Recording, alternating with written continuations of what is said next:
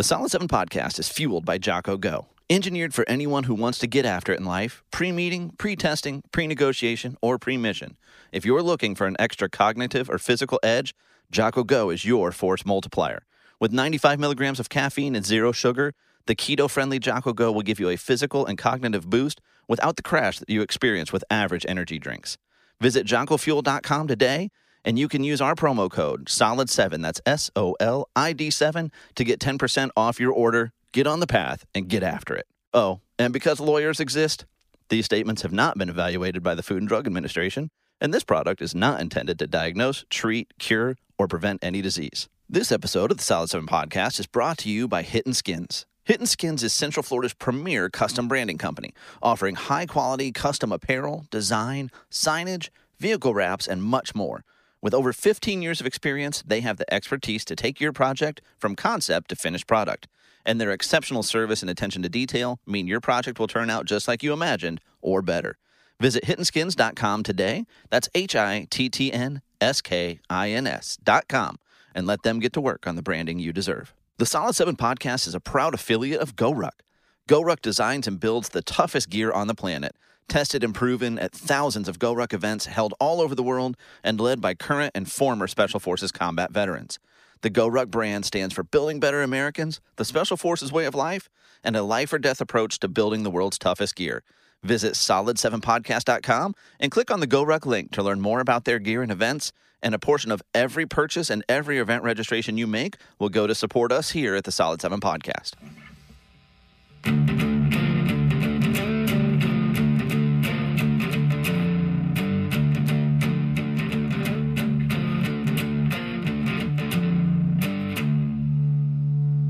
You uh, you may have heard me tell it on the podcast, but Matt Cannon play, did this for me. Oh, man. How is that guy doing? He's doing good, man. He's he's awesome. And uh, I'd love to get him on the podcast here sometime. And yeah. uh, with with that, with that soft uh, entry into this week's episode, this is, of course, the Solid seven Podcast, a better than average podcast, if I do say so myself. Each week, I invite a guest to join me here on the podcast, talk about whatever is going on in the world that interests us. And uh, this week is no different, as we invite Major Bill Staley to the podcast. And that's there's there's nothing that comes after that. Like, I've been called Major on several occasions, Bill, but it's always followed by something. Major idiot, major jerk, you know, nothing, never anything positive. Uh, but for for you, it's it's it's legit. That is that is your rank in the United States Air Force. It is. It is. It's not too different. Sometimes I get an added an added name in there, depending on on who's addressing me. But uh, yeah, no, it's uh, that is that is my name. Yeah, no, it is. Uh, Bill and I have known each other for I don't even know how long, man. Since you were in high school or in middle school, for sure, at at least. Yeah, I mean that would that would date us, you know. Um, probably right at, you know, circa ninety-nine, yeah. two thousand maybe. Yeah, probably. Sounds uh, about right, somewhere in there. Yeah. And yeah. Uh, I was joking with Bill that even even then he had that that pilot's jawline, that cut uh, pilot's jawline. So it's it's worked out uh, worked out well. Yeah, well. But we figured right now, I mean, we've we've talked for a while now. Uh, you were in town visiting a few months ago. We were talking about the podcast. Told you then I'd love to have you on. And what better time than with uh, now? Now I know it's it's the wrong branch, it's the wrong aviators, but uh, with uh, Top Gun blowing up right now, we figure why why not? You know, it, it's such a uh, it is such a pivotal film, uh, and it means so much to so many people, right? You know, I mean, this uh, the original. Right, was made the year that I was born. Right, and it was. I think it was. Was it released in eighty-six? Am I yeah, am I wrong yeah, in saying eighty-six that? eighty-six sounds right. Yeah. So I mean, eighty-six is a big year for a lot of reasons. You know, you've got Top Gun, you've got Chernobyl, right? Mm-hmm. Yeah. But um, it was also, you know, in my when I was an infant. You know, so um, you know, every time I see Top Gun, I'm like, oh, that's as old as me. Well, literally, dude, it's uh, so I was born in in eighty, toward uh, tail end of eighty. So I was, I, I'm assuming it was probably a summer blockbuster without looking it up. So I was probably five when it was released. So I don't know if we owned it on V H S or how I had seen this movie so many times, even as as a kid. We we must have had a tape. But I mean, my my sister and I, my sister's six and a half older, older, uh, six and a half years older than me, and uh, dude, we, I mean, we can to this day we can quote that movie word for word. every every little bit. That that and Days of Thunder both, right? Yeah. Like they were they were just classics. Well, let me a funny story. Um, so uh, my my love of aviation began with Top Gun, um, which really shouldn't surprise anybody. Um, but you have to understand, um, growing up in a conservative Christian household, uh, Top Gun, right, is, is not like there. There, there, there, there are some discrepancies here that are notable. Uh, uh, which is, however, which is funny because now, now it would pass for like children's Saturday morning daytime programming. Oh uh, yeah. So, well, yeah. Um, but my father, right, um, you know, he was an aviation geek, still is, right. Um, so he recorded it on television, right, uh, and it was the edited version on television, because that's when they actually edited and they actually censored things so that kids right, wouldn't right. see certain things, right? So anyways, um, so I had this V H S tape, right, and and I knew exactly how long I could hold the fast forward button and when to release between the commercial breaks. Um, but not only that, a lot of the language and, of course, the sensual scene was removed. Yeah. Right. Um, you know, for the for the television but, edited but did, version. But did you get to experience? Uh, I'll use the movie's terminology here. Uh, Maverick and Goose keeping up foreign relations. I uh, well, I did. However, they they snipped that that that scene out like very very briefly. So like so, I never knew for for year, for years. It wasn't until my um, and this is this is a, a true story. Uh, it was probably when I was. I must have been eighteen years old. We've been in church for a long time, yeah. right? And uh, and I remember at the time I was working at a Blockbuster, and I you know would get free rentals every week, yeah. and I was like, ah, oh, I was like, you know, I was like, I want to watch a classic. Let me get Top Gun, right? So I come home, pop in Top Gun and D V D player. You got to watch a whole I'm new watch- movie. yeah, and and all of a sudden, like the the real Top Gun was revealed to me, and all of this like added language, and then the uh, the foreign relations scene. I was like, "Oh my gosh, what is this?" I can literally hear Anthony Edwards as Goose in my head explaining the incident to Charlie. You know, the bird. Yes, Goose. I know. uh, it's so it's so classic, you know. And so, um, but yeah, I, you know. But the thing is, man, is, is that movie meant so much to so many people. Yeah. Um, you know, and, and we'll, we'll unpack this a little bit later as we talk about it. But man, like um, being in the flight school, right, with the Air Force, and then um, and then teaching in the flight school, uh, it was rare that there was not um, at least one week would go by without someone making a casual um, direct or indirect reference to that movie. Um, yeah. it, it's just, it's just at least for the military, for the military aviator. Um, That movie is just so important. Yeah. Now, was uh, was Air Force always the plan for you? Like, I don't remember that from when you were younger. Like, was that kind yeah, of no, always what you wanted to do? No, it wasn't. Uh, for a long time, I I, I was um, really back and forth on what I wanted to do. Right. So, um, for a long time, uh, I was thinking ministry. You know, growing up in the church, um, and then especially with all the activities we were doing in the church, um, you know. And then I graduated high school, went to college, uh, started thinking about, you know, what I wanted to do with my life, you know, and, you know, kind of push came to shove and started talking to my dad, you know, like his love of aviation. And then, um, you know, this, this, uh, silent hero in my life kind of approached me. It's my, he's, he's passed away now, uh, but he's my mother's uncle. Okay. So, uh, my mom's uncle, who is this five foot two, you know, uh, just giant of a man, yeah. metaphorically speaking. Um, and I never knew how influential he was until um, we started talking, and I had kind of casually mentioned, you know, the military. Um, and so the military, uh, I need to back up a second. So really, um, uh, nine eleven, right, was a, a pivotal moment for a lot of people, right. right?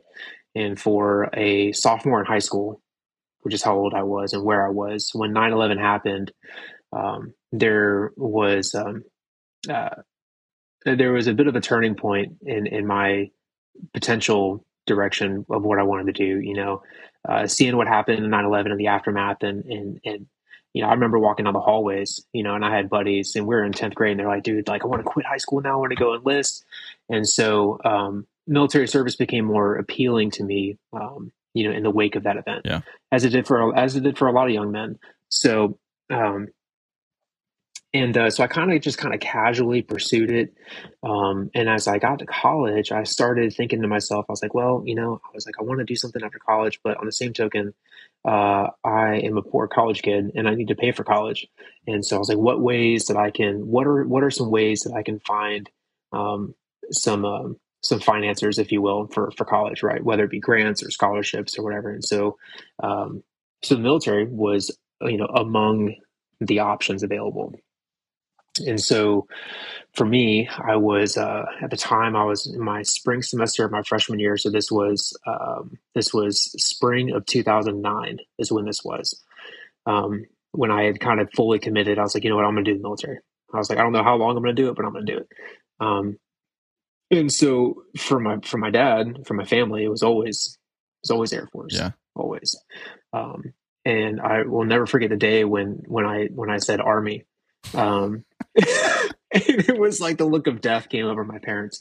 Um, and they were like, they're like, no, you're too smart for that. You know? And I was like, I was like, well, you know, and so we, we had a, a, a good conversation. Um, and my uncle Armin, right. Who is this individual I'm talking about in, in Virginia.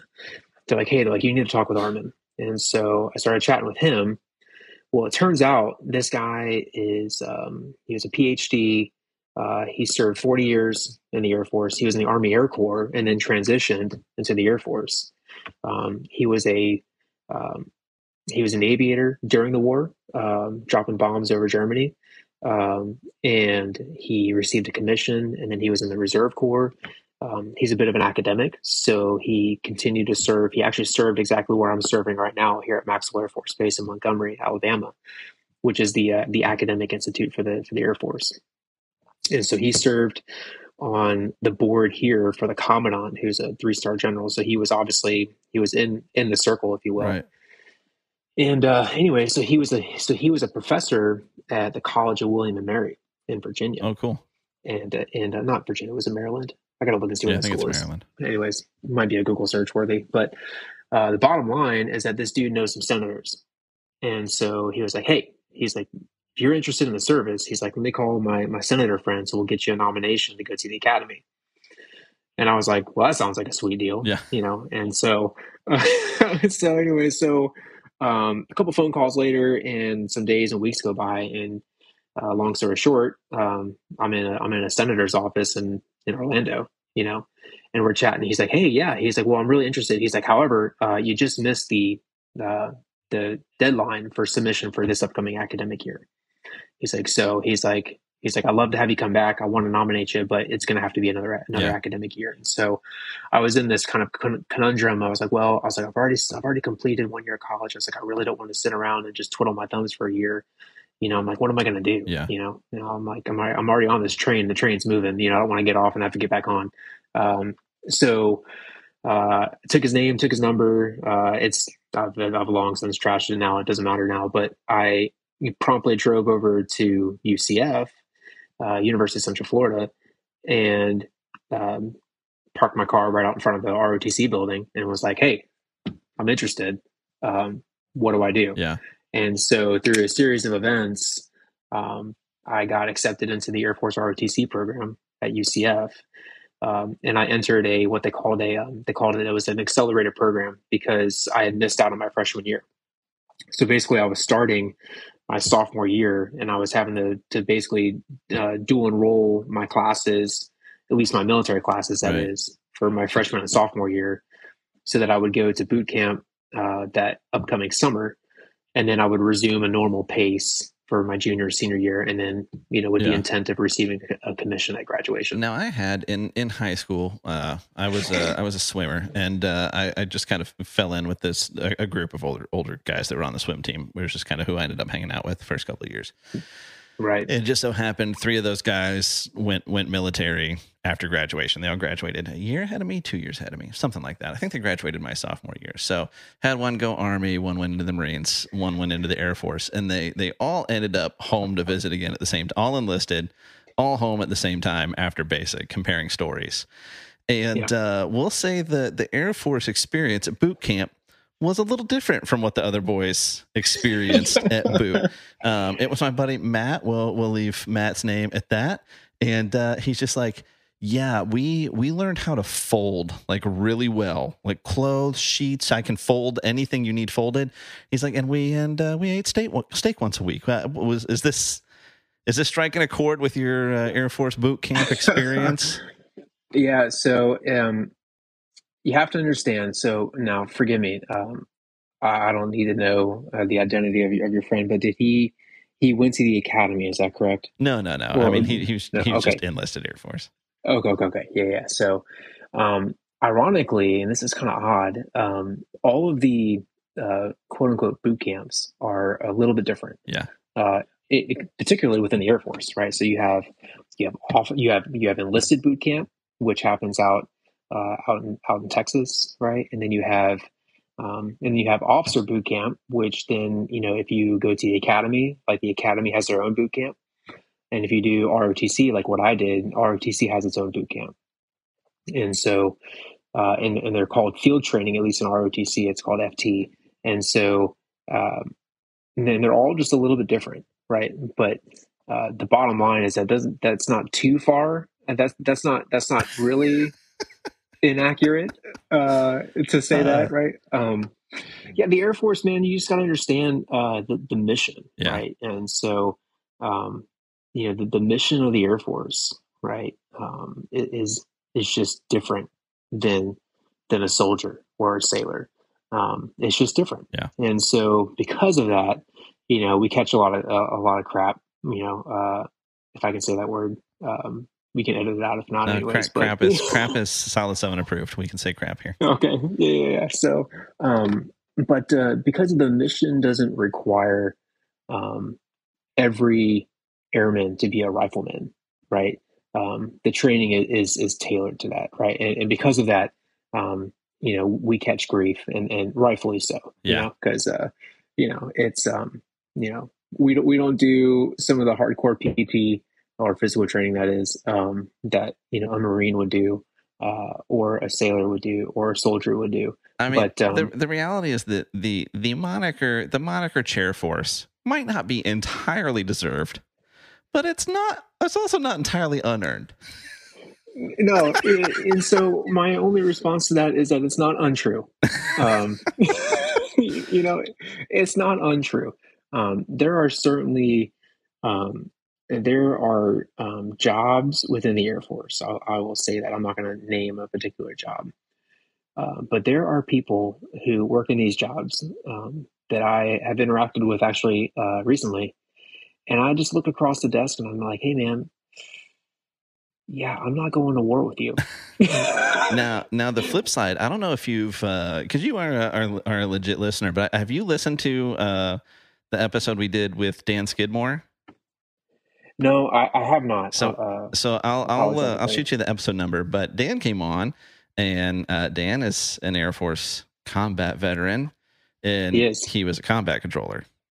Uh, he he was a Tier One combat controller. So it's it's not like the Air Force doesn't have any chops. And uh, you guys you guys fly some cool stuff. You fly some cool things. Yeah, you know, um, you you you bring up an interesting topic. Um, the combat controllers, the pararescue members, um, you know, those individuals are just on par with the best of the best yeah. for the other services. Um, it's often been said that uh, the Air Force P J school, so the pararescue jumper school, um, is it's been said that it's harder than some of the other training courses yeah. uh, that are offered by other elite units within the services. Um, Because you got to think about it. Think about a para- pararescue member who, you know, he's got to go through the equivalent of a Green Beret or a SEAL training, right? But the dude's a medic, right? Yeah. Like he's got to go through it from the from the medic perspective, right? And so he's got to learn how to do all the things that they do, but yet he's got to do all the medical stuff. Yeah. Um, you know, and they call them, you know, uh, they call them mud doctors out in the field. You know, they just, you know, they just grab a handful of mud and they start just patching people up. Yeah. You know, so um, yeah. It's uh there there are some uh, very elite members, you know, who do that kind of stuff. Um, but the, the bell curve, if you will, the, the center mass of the Air Force, right, goes through a, um, a, a comparatively um, easier boot camp experience yeah. than than the other services. So that's, you do that after, you know, that R O T C path, you're doing that between your, your sophomore and junior years. Uh, so you finish out those last few years of college. Like, at what point do you kind of know what your, like, is M O S the correct term at that point for you? Or, or at what point do you kind of know what your path in the Air Force is going to be? Yeah. So M O S is a, is an Army term. Yeah. Uh, so in the Air Force, we call it an A F S C. So it's an Air Force Specialty Career, A F S C. Um, same thing, right? Uh, they they mean the same thing. Right. It's just, we have, we have to be different somehow, of right? Course. So they just call yeah. them different, they just call them different names. Um, so in your, uh, so for a college, Uh, cadet in R O T C, you submit your what we call a dream sheet um, in your junior year.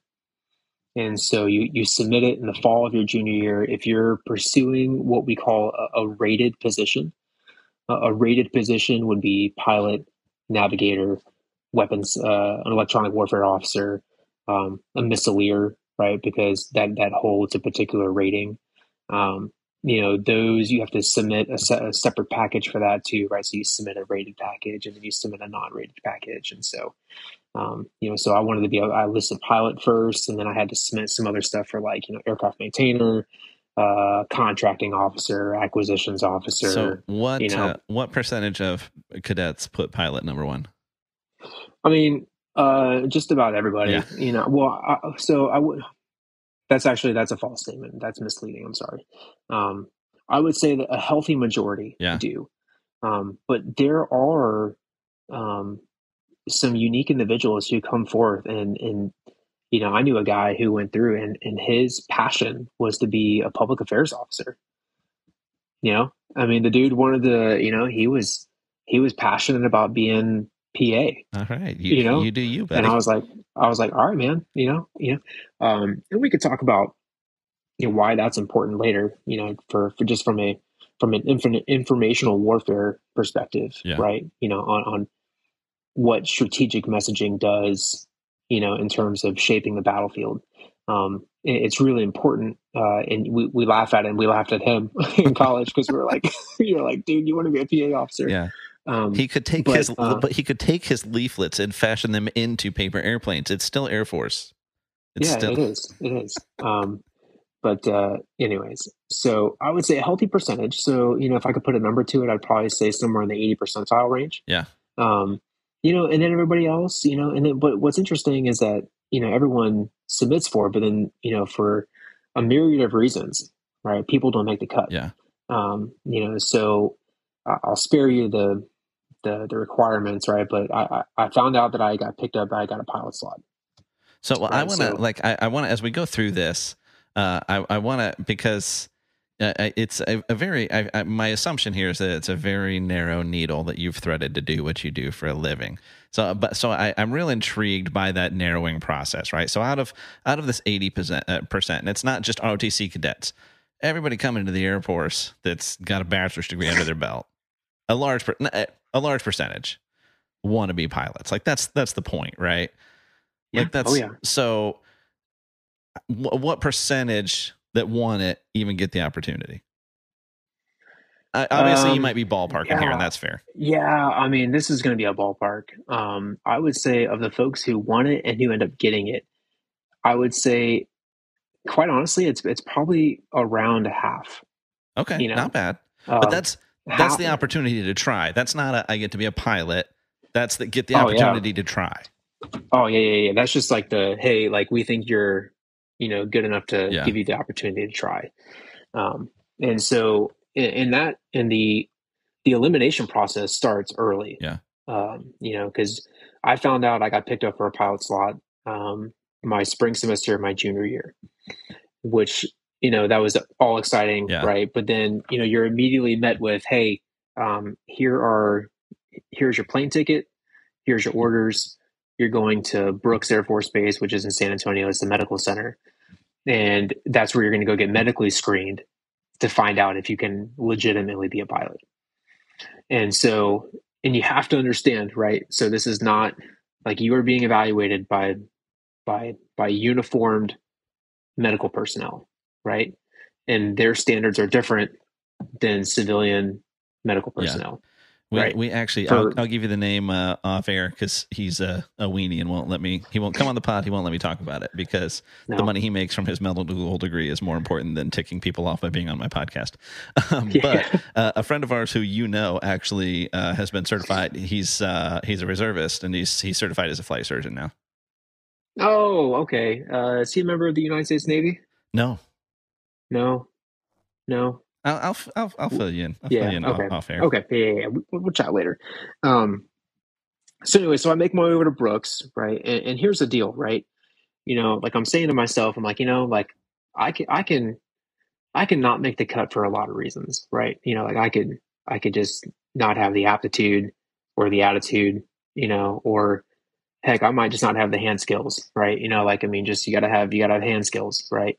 Um, I was like, but man, if I get, if I get D Q'd because of something I can't control, like medical, you know, I was like, that would just be soul crushing. Yeah. You know, like you, you, like you get out there and they're like, hey, you're, you know, you've got, you know, this going on that, you know, and so, um, you know, side story, you know, um, long story short, obviously I made it through, um, and not without my hurdles, obviously. So I went to, um, so obviously vision, right, is a huge deal, right? right. Flying air, flying airplanes. So my vision was great. I had like, I had like twenty ten vision. Um, I had twenty ten on my right eye and I had twenty fifteen on my left eye. So, um, both great. Right. Um, but I go to the depth perception test. Right. And I make it about halfway through and then I fail. And, and so the Air Force, right. So they have like this one test and it's like the gold standard test. Right. So this is like the gold standard test, right? You pass this test, like they don't, they don't care at all. Right. Yeah. You fail this, you fail this test. And then now all of a sudden it's like, it's like a carpenter who is going over, you know, a finished piece of wood with a piece of sandpaper. Once he finds that one piece, he's just going to keep, you know, yeah. he's just going to keep, you know, like, oh, where else, where else do I need to sand? Right. And so by failing this test, I opened Pandora's box and I was like, oh my gosh, I'm stuck in this room. Like everyone like was already gone for the day and I'm going through tests and tests and tests. And I'm like doing like, I, I must've done probably half a dozen to a dozen different various forms of a depth perception test. Right. And I aced all of them, yeah. but I, but I failed the gold standard. And so, um, and I just remember leaving and, uh, and they, they kind of gave me like the, they kind of gave me the eye, you know, when I left, they're like, you passed, but you know, we're not sure. And I was like, yeah. don't tell yeah. me that. watch, watch your P's and Q's. Right. Right. Right. So, Um, so anyway, so I leave Brooks, right? And it was even more demoralizing was because, you know, all of my buddies who I went with, I went with about half a dozen guys. Um, uh, everybody made it through, right? And I was the one, right, who everybody was leaving on Sunday morning and I had to get a Sunday afternoon flight because I had to go back Sunday morning for some more tests. And so I'm the one dude who's like having to like call a cab to like go to base and do things, yeah. you know? And so I feel like a failure. And, uh, and I'm like, man, it's com- like completely out of my control. Like, it's not like I'm, it's not like I answered the wrong question on the test, right? Like this is just something that like I'm biologically born with. Right. And so anyways, I, uh, I get home and about three days later, um, leadership from the R O T C calls me up, like, hey, come on in. So I come in, they're like, Hey, um, they're like, hey, listen, we just want to let you know, like everything, everything went fine. They're like, they, they're generating a waiver for you, right? So you're basically going to have this depth perception waiver that has to be renewed every three years. Um, you know, so just make sure that, you know, that you stay on top of that, because if this waiver expires, then, you know, it just opens a whole litany of demo, uh, not, uh, just a bureaucratic paperwork that like, you've just got to like stay on top of. Right. And so anyways, um, that was my big hurdle. You know, and so like I got through the depth perception and everything else seemed to be okay. And long story short, I graduated and then off of flight school I went. So, so you what's once you're there, what's that process look like? I mean, like I, I, I assume a lot of people are, are showing up. They've never flown anything other than maybe a joystick in a, which isn't far off from some of our planes now, but. You know, haven't flown anything outside of video games. So from, from the time you walk through the door, how, how long is it before you're, you're sitting at the controls of a plane in the air? Yeah, so um, it varies. Um, it, it seems to get longer and longer. Uh, they're trying to they're trying to manage personnel properly so that people aren't waiting for a long time. Um, when I showed up to flight school in uh, Northeast Mississippi and Columbus, Mississippi, um, I arrived in November of two thousand eight, and I started flight school in May of two thousand nine. So I had about a six-ish month waiting period, which, you know, in, in comparatively speaking, uh, is actually pretty quick. Uh, we've had most, we've had some folks who show up in there and they're sitting for fifteen months. You know, uh, we had one guy sit for almost eighteen months. Um, and so, and, and that is, that's a, that's a personnel manning issue, yeah. Right? That they've just got to better manage, you know, like they got to, They got to meter the inflow and the outflow valve of, of people. You know, like they can't just shove people into the pipeline and then it just creates a backlog, right? So you gotta, you gotta. They're, they're still trying to find that optimal number, you know, so that they can have people show up, enter the program, you know, intentionally, you know, or or with the intent of per, uh, completing the program successfully, yeah. Right? And then outflowing to follow-on programs, um, you know. But you know, they're just. It's big government. It's, you know, it's a service, yeah. You know, there's a, there's a lot of, you know, kind of TLARing it. TLARing is a pilot acronym for kind of like, this looks about right, you know, um, right. You know, kind of just doing the, you know, yeah, I think that looks about right, you know? And so anyways, um, yeah, so six months, which, you know, was bizarre because I show up in November of two thousand eight. Right. And, uh, And I'm I'm out of my element, man. Like, you know, you and I, we grew up in Orlando, Florida, right, where we are in a in a in a mega city, right? Tons of things going on, tons of people, right? Uh, tons of ethnicity, tons of culture, right?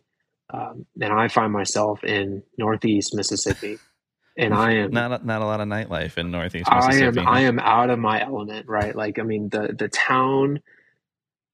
Just turns off. Like it just shuts down at like eight thirty p.m., you know, eight thirty, nine p.m. Like right. It just turns, it just, it just, it like the lights go out, yeah. You know? Um, uh, and it's just so weird, you know, and like, and, and you have to understand too, this is like a small town with a bunch of, you know, ninety-five percent or so, you know, young single males, you know, uh, who are just like looking for, looking for something to do, and a lot of people find themselves in trouble. And I won't get that kind of, I won't, I won't, I won't, I won't open that can of worms. But there's a lot of folks who do get in trouble um, because of just you know um, not having enough to do. And uh, so anyway, so you, you start making friends, you know, and so you start making friends. And uh, what's what I find, um, and we'll get to this um, when we talk about Top Gun and what I like and don't like about how they portray pilots in the movie.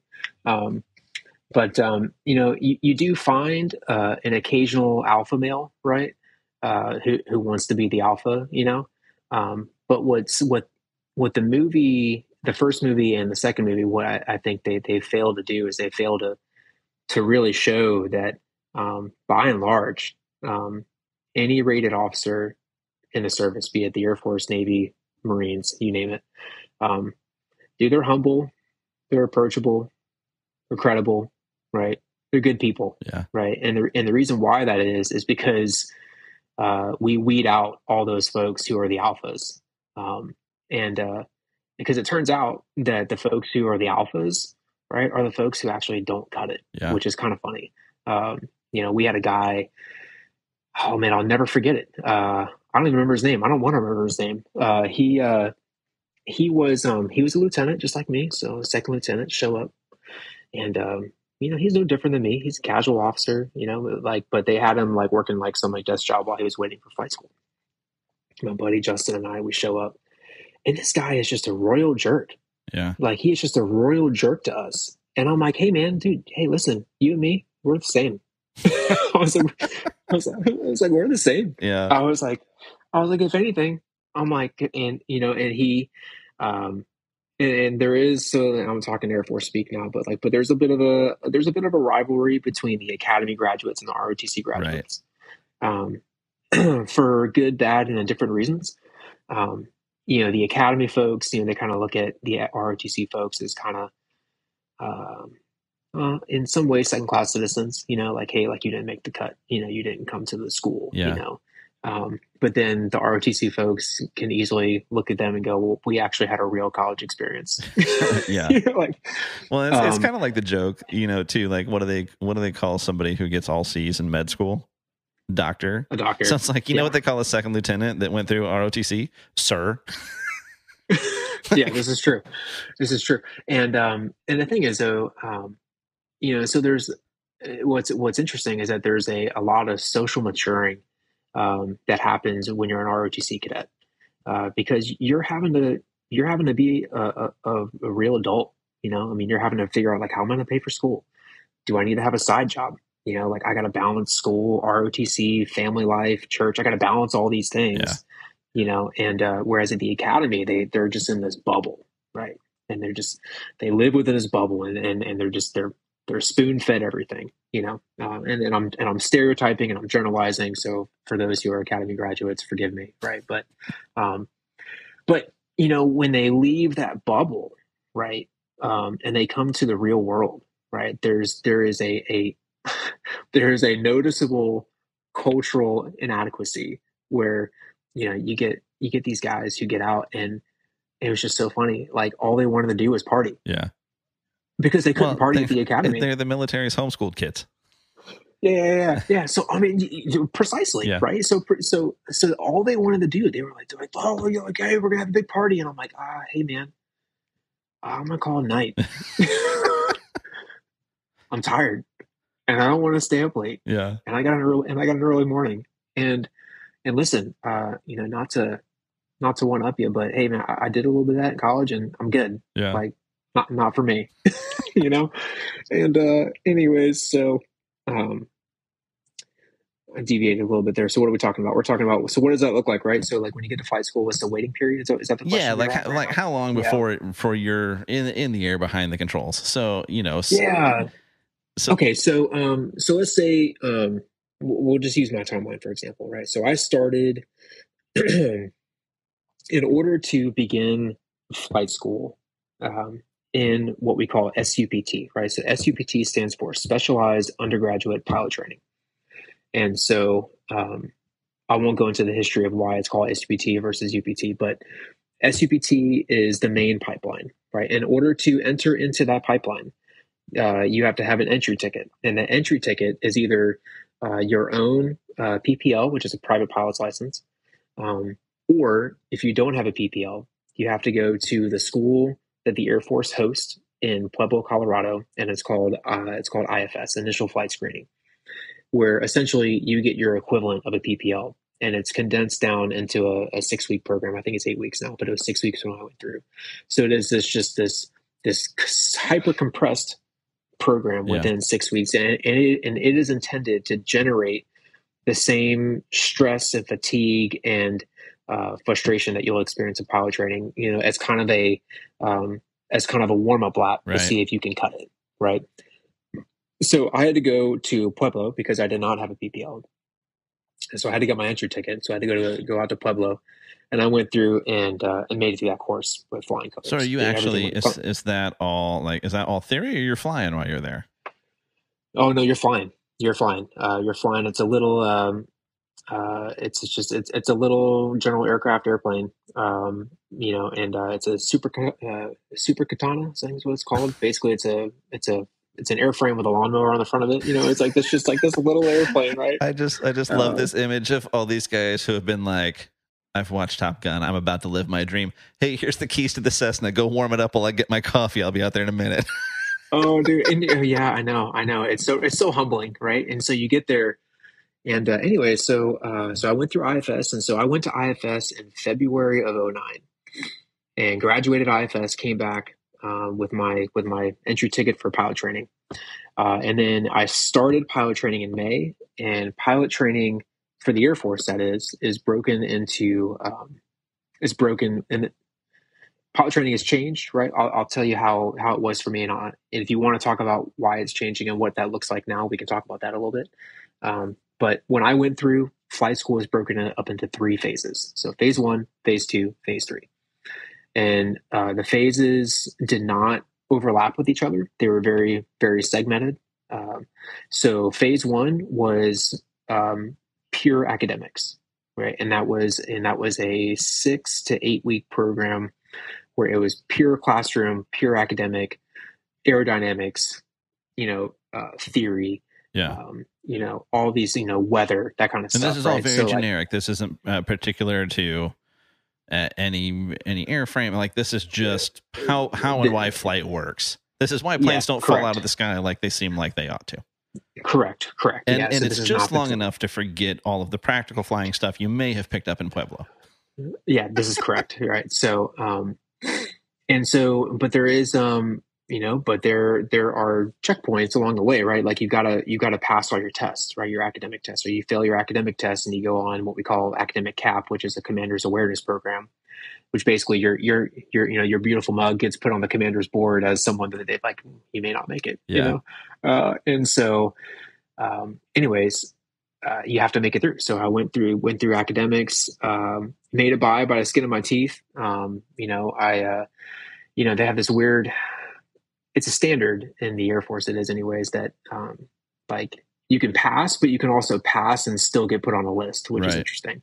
So, um, you know, like for me, you know, I'm kind of a pass fail kind of guy, like either you make it or you don't. Yeah. Right. But in the Air Force, if you, uh, failing is eighty-five percent and below, um, but if you score below ninety, but if you're within the eighty-five to ninety percent range, you get put on a list anyways.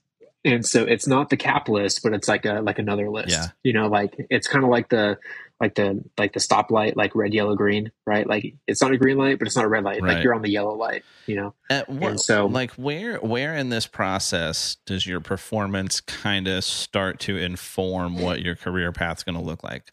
Uh, so what I'm saying is like, how, how much does your performance in, in stage one inform maybe ultimately what you're going to end up flying? Because I assume like tough yeah. enough to get to flight school, but then what what plane you end up flying, I assume, is fairly competitive as well. So at what point does that really start to factor into what that picture is going to look like for you?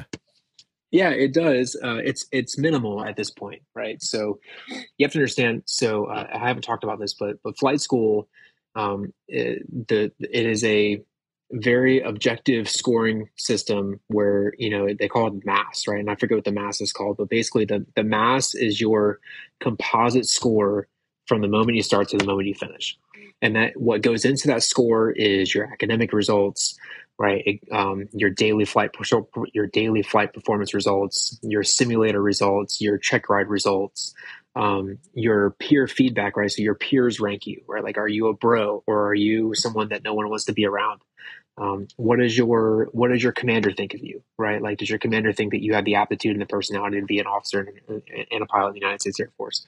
So it is this composite number that spits out at the end of flight school. And that, and that gives you the number of which they then rank order the class, right? So they give a one to N, you know, like one through ten of, hey, you know, Kale's, you know, he's right up here at the top, you know, we got, we got Bill, he's a dirtbag. He's kind of like, you know, eight out of ten down here. Right. So, um, so, you know, so those numbers start to go into that algorithm, if you will, uh, early on in academics, but but they're they're not that impactful because what's really impactful is what happens in phase two. Phase two is probably, in my opinion, arguably the most important phase because um, in phase two, right? So when you graduate from academics, um, you move into uh, flying the T six, right? So the T six Texan two, um, it is a uh, it's a turboprop tandem. Uh, so you got the, the student in the front, pilot, uh, instructor in the back. Um, it's a really wonderful airplane. I love that airplane. Uh, in fact, that's the last airplane I flew, and I was instructing in that airplane for a couple of years before I was at my current post. Um, we'll talk about that a little bit, but um, just a phenomenal airplane. Um, it is, uh, I mean, imagine driving a Honda Civic, but with like an engine of a Ferrari, right? There was nothing you couldn't do. Um, it was... you know, this, this airframe that like you, it was like going to like the, you know, Hertz rental, right? And you're like, hey, I want that one on the lot. Right. And like, and it just, it looks okay. You know, like it's nothing like really like nothing's really going to pop out. It's like, man, that's a really awesome vehicle. But then you fire up the engine and you get out there and you're like, holy cow, I, there's nothing I can't do with this airplane. Um, and so in phase two, phase two, am is I looking, I'm gonna hold this up to the, am I looking at the right plane here? You are, you are, that is it. So, uh, it's a little hot rod, man. Yeah, it's dope. Um, so you have to understand, uh, t- proportionally speaking, um, that airplane, I think, is approximately five-ish million dollars a pop, right? Dang. Um, but uh, of that five million dollars, about three and a half million of it is in the ejection seat. That's awesome. So you have to understand. So that's where the Air Force puts its importance, right? Because they know, like, student pilots are flying these airplanes. We yeah. need to have, we need to have the Martin Baker ejection seat, which is zero zero rated, which means that uh, you could be at zero altitude, zero airspeed, pull the handle, and you're going to get a good enough boost to get two swings under the parachute before you hit the ground. Um, whereas in other airplanes, you need to have some airspeed or some altitude for survivability. Yeah. Um, this is a, so the Martin. This is a major aside, so don't let me completely derail you here, but it's worth mentioning yeah. because uh, we love uh, space and all things rockets here on the side. Well, not all things rockets here on the side, because I hate Russian rockets and ch- Chinese rockets too, for that matter, um, which are really right. just poorly made copies of, of American and private company rockets. But uh, we love all things rockets here on the Sonsman Podcast. And did you know that the the first few shuttles had ejection seats? I did. Is that not? I, I mean, can you ima- like you have a better idea of what that means than the average person? Can you imagine punching out of a shuttle launch? Yeah. So, uh, no, I can't, and I don't want to. Um, but the beautiful thing about that is that what people don't understand, um, and, and and maybe you do, but when, ejecting from a from a an aerial vehicle like the space shuttle, um, if you if you if you just have to understand the speed, velocity, and, and where you are in time and space when that happens, it is highly likely that when you press the button or pull the handle or whatever it is that you do in that airplane, you probably black out, right, from from the from the sheer physics of what's happening. Yeah. Um, and you probably black out and don't experience the worst of it. Um, you know, and you probably wake up underneath a canopy, you know, fingers crossed, hopefully, um, and, you know, only to find out later that, oh, yeah, hey, I actually made it out alive. Yeah. You know, well, they, um, you know, they weren't the first ejection seats in a human rated space vehicle, because the Gemini capsules. So our, our first manned capsules were Mercury. Oh, yeah. Our second yeah. manned capsules were Gemini. The Gemini capsules had ejection seats. It's trippy. Yeah. Like you, you can, you can see one. I can't remember from which flight it is. Uh, out at Kennedy, like the, the actual landed capsule is, is at Kennedy Space Center, and you can look in it and stuff. And it's just, again, you can see the the test footage from them testing, being able to to punch out of that capsule. Just insane. Yeah, I know. And uh, we're talking, you know, data technology too, yeah. right? So, um, you know, there's a lot of a lot of faith and hope that went into uh, the uh, survivability of yeah. those of those items. So, so phase two, you finally got your, yeah, you so, got your hands yeah, on a real so airplane. The finally. Down and dirty of phase two, I don't want to go, I don't want to, I don't want to bore you or the listeners. Um, but phase two essentially is where, um, you know, looking back on it as an instructor from the flight school, I used to think of, and I under, and I appreciated phase two as this is how we teach people how to fly airplanes. And so it's not until phase three where we take people who know how to fly airplanes and we actually make them into pilots. So, Uh, so we're we're teaching people how to fly airplanes in phase two, and we teach them the basics from, um, you know, just how to do landings, right? Basic aircraft maneuvers, right? And then we get more advanced with uh, navigation requirements, and then we move into uh, we move into uh, basic aerobatics, advanced aerobatics, um, pulling G's under load, um, and then. You know, and then simultaneously, as they get on to the advanced navigation phase, they start rolling into the formation stuff. And so that's where we're teaching them how to do formation maneuvers. Um, and they really kind of get the foundations laid of, hey, this is how you're going to fly military aircraft. Yeah. Um, which is which is uh, day and night different than general aviation.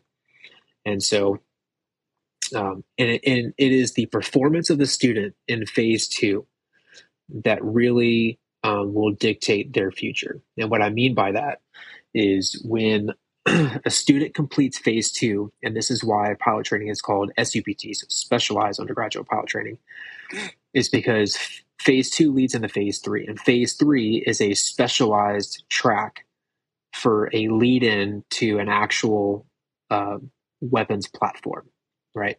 So when they graduate the T six, everybody goes through the T six. That's the main feeder, right? But Um, if the student has performed uh, well in phase two and desires to pursue a track that is commensurate with flying fighters or bombers, then they get selected to go fly the T thirty-eight. And so if a student goes through phase two and does well uh, and selects to fly aircraft that are going to be, um, you know, airlift or tanker, uh, or basically anything other than fighter uh, fighter bomber, they're going to go fly the T one, which is a it's a Beechcraft for it's a Beech four hundred. It's basically just a, a little private business jet that the Air Force purchased for for training. Um, and then a very, very, very select few individuals, uh, we call these uh, weirdos is what we call them, uh, the folks who want to fly helicopters. Um, so uh, they go through fixed wing uh, in phase two, and they say, you know what, I really want to fly Air Force helicopters. And so uh, one, it's typically about one student per class gets picked up for helos. And, uh, and they will then leave um, – leave their herd, if you will. They'll leave yeah. their clan, you know, they'll say goodbye, and then they'll, they'll go to a different base and they go do helo training. And that's what the, it's like a joint training program, I think, with the Army. I mean, um, at the, at the risk of sounding significantly more ignorant than I normally do, the, the thought just hadn't ever crossed my mind. Like, it's not even on my radar, no pun intended, that the Air Force flies any helicopters at all. It's just so tightly associated with the Army in particular, and then you yeah. know you know the Navy flies some because occasionally they got to go pluck a pilot out of the out of the drink. Um, right. And you just, right. I, I mean, at least from from my part, I just don't ever think about the Air Force flying helicopters at all.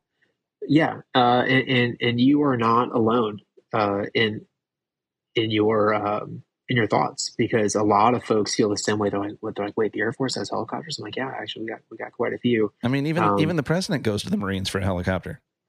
Yep, he does. uh, and so anyways, um, yeah, so performance in phase two will dictate, you know, what happens. And so when students then progress on to their airframe of selection for phase three, then they uh, essentially, so a student who goes into the fighter bomber track uh, via the T thirty-eight will then basically the, the, the program outcomes Uh, for T thirty-eights is basically teaching people how to fly airplanes at four hundred knots.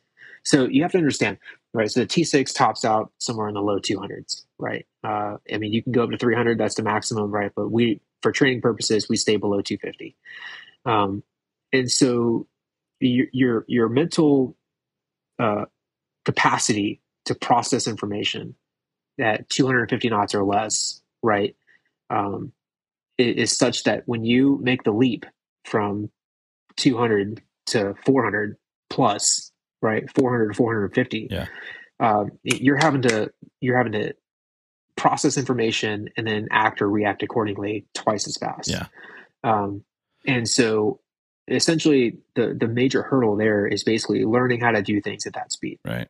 Um, and it's not too different because Uh, they still teach what we call a single seat mindset, right? So like there's only one pilot operating the airframe. Uh, whereas that is the complete opposite for students who go to the T one, where we're teaching crew mentality. So pilot, co-pilot. Um, and so working as a crew, running through procedures as a crew, you know, essentially doing all the things that military aviators do as a crew, right? right? Um, and so there, there are inherent complexities with that, right? So, um, you know, we've seen a lot of aircraft mishaps as a result of poor crew management, right? Um, not understanding what someone means when they say something, or um, having, you know, this is not uncommon, right? Like you have a pilot who calls for a certain checklist, and then the co-pilot, you know, is running through that checklist and misses steps in the checklist, right? And so, um, and having to navigate through that and figure out like, hey, dude, you missed that step, you know, like, so anyways. Yeah. Um, and so, folks who go through the T thirty-eight, right, they are going to be selected for, you know, a fighter aircraft uh, or a bomber aircraft. Yeah. And so folks who go through the T one are going to get picked up for uh, anything in essentially uh, anything mobility related, right? So tankers, airlift, cargo. Um, there's a couple specialties that are in there as well. Um, and then, uh, along with that, we have our I S R platforms, right? So platforms that are, you know, are there for, um, picking up signals, uh, eavesdropping on radio frequencies, um, picking up weather patterns, right? So like the R C one thirty-five rivet joints out of Offutt, right, um, who are flying out there and they're basically sensing the atmospheric conditions for any nuclear debris, like in case somebody popped off a nuke that we didn't know yeah. about, you know? And so, um, you know, so essentially the, the meat and potatoes uh, of that is, is um, excuse me, not meat and potatoes, but essentially the, the main uh, percentage of the students we graduate, right? Because we graduate more T one pilots than we do T thirty-eight pilots, just because there are more airplanes. Yeah. Well, and I was going to, um, I was going to ask kind of what that ratio comes out to. Cause again, I, I assume the, the, you know, the T thirty-eight is, I would assume, where a larger majority of guys want to end up. Yeah, so guys want to, guys and gals. I keep saying guys. I mean, there's plenty of. Uh, there's it's a it's a colloquial guys. It's like a it's yeah, it's yeah, the Goonies. Yeah, it's hey sure. you guys. Yeah, um, some of the best students I've ever had have been females, which is phenomenal uh, because it was just amazing to watch. Um, you know, for so long, you know, female pilots, oh, females weren't allowed to be pilots. Yeah. You know, and so um, to see um, the the cultural shift, and then not only that too, but just the Um, where we are now, it's pretty phenomenal. Um, but uh, yeah, you're right. So most folks go through, you know, and they want that T thirty-eight, yeah. right? Because it, you know, they, they go to an air show as a kid, and, you know, and that airplane, you know, it's loud, it's fast. It's, well, and that's uh, that's another yeah, space program you know, tie-in, because the T thirty-eights are, that's what NASA's uh, little jet fleet is, that they fly the astronauts right. around in all the time. Right. Uh, funny note, in uh, Top Gun one, Uh, the original Top Gun, it was uh, T thirty-eights that were the MiGs that were getting yeah, blown yeah. up. So, which I've always found funny. Uh, and so, anyways, also from a, um, a nondescript evil country. This is true. They don't like this to. They don't true. like to name the bad guys in uh, Top Gun movies. I, I, I couldn't. I, I not to. I don't want to jump too far forward, but I I, I couldn't get over the the humor of. Um, the similarities between the two movies, where in Top Gun one and Top Gun two, where uh, both um, the the adversary pilots were in like all black, like they were like in like yes. the, like the like Star Wars Empire. Oh, black, they're absolutely know? yes, like they're flying TIE yeah. fighters. So, anyways, um, so that's that, right? So students graduate, right, and then they, you know, upon graduation from flight school, they get their assignment, right? And so assignment yeah. night at flight school is a really big deal with a capital, with with all capitals, yeah. right? It's a big deal, right? Because this is the culmination, right, of like everything that they've been working for, for, you know, at a minimum the past year. But I mean, you think about all the hurdles it takes just to even get into flight school. Um, you know, so a lot of, for a lot of folks, this is like the, the, the, the uh, culmination of like a life's effort, right? Right. You know, and so they get there, and this is where they find out what, what weapon system they're going to be assigned. Um, and you, you see a lot of, a, a lot of excitement. You see some tears, you see some frustration. Uh, it, it's, it, it's really, um, it's really a wonderful event to go to. And I, yeah. and I thoroughly enjoyed going to it as a student, and then as an instructor in the flight school for years afterwards. It was great to go to. Um, and it is at, it is at assignment night where they get assigned, like, hey, you're going to fly the F thirty-five. Yeah. You're going to fly C seventeens. You're going to fly A tens. You're going to fly F fifteens or whatever. And so yeah. um, it's a really cool experience, right? And then students graduate, and then after graduation, uh, they're off to the races, and they got a, they've got another, you know, arguably eighteen to twenty-four months of follow-on training in that airframe, right? Right. You've got you've got basic, you've got what we call F T U. Um, Uh, flight training units, uh, you know, which is the, like basically the B course, right? So they call it the B, the B course. The B course is short for basic course, where it's like, okay, hey, we're going to teach you the basics of flying an F fifteen, right? And then, you know, once they graduate B course, then they go to their assigned unit, and at they at their assigned unit, gosh, and then they've just got a whole, uh, uh just a whole list of qualifications right. that they have to go through, right? They got to go through two ship, they got to go through four ship, they got to go through wingman upgrade, they got to go through flight lead upgrade, they got to go through four ship upgrade, they got to go through, like, you know, and, and depending on what airframe they get to, you know, um, not all airframes are the same, yeah. right? So you've got, you've got F sixteens that do various missions, right? So you've got an F sixteen unit that might be like the Wild Weasels, right? And so the Wild Weasels, are you familiar with the Wild huh. Weasels? So the Wild Weasels are, um, this is their, their unique breed. They're actually my favorite breed because, um, they are the guys and gals who intentionally make themselves intentionally expose themselves to danger to eliminate the threat. So these are the folks who fly in, um, and essentially they are the flying um, decoys, if you will. And essentially they're trying to fly into enemy territory to activate uh, a surface-to-air missile site. And while they've got other units who are in a standoff area, right? So they've got, you know, like, you know, a handful of aircraft that are in a in a safe airspace at a safe distance, right? Right. Um, and they're kind of just orbiting, right? And they're like, you know, what weapons are ready, right? They're ready to to deploy. And then you've got this F sixteen and his buddy, and they're just flying through the flying through the crud, trying to activate a SAM site, because once that SAM site gets activated, then the folks who are in the safe zone can lock on, pull triggers, right, and neutralize that threat. All while that F sixteen is trying to haul tail out of there and not get killed. So, um, you know, so the wild weasels are are a unique breed, yeah. And so they're the folks who are running around trying trying to get shot at, but yet not trying to die at the yeah. same time. So, no, that's awesome. I, I was yeah, chuckling so. a little bit while you were listing off, uh, you know, all the different airframes they could end up in, because, and this this might just be like this is, might be me judging a book by its cover. Uh, but the idea of somebody uh, training in a T thirty-six to fly an A ten, I, I assume on a performance level, the T thirty-six would would would outfly that plane every day of the week. Yeah, so um, so uh, I, I don't do this to, to be mean, but it's a T thirty-eight uh, just because I, I don't want you. Yeah, well, and, I just, I no, just, that's, I just that's why you're to, the cool guy, and I'm the podcast host, no, my friend. Well, no, no, no, no, it's not that at all. I just, I just don't want someone to come back to you later and be like, "Hey, dude, you know you were saying no, the wrong number for a long fair time." Fair enough. Correct so, me all night long. Uh, Yeah. So, uh, yeah, so there is a performance difference. Um, uh, but really that performance difference is really only, it's really only isolated to speed. Yeah. Right. So you have to understand, um, you know, airspeed is one thing, but maneuverability is another. Right. And so, uh, the A ten is, uh, significantly more maneuverable. Yeah. Right. Than, an, than a T thirty-eight. Right. And so, um, sure. The T thirty-eight can, can fly significantly faster. Right.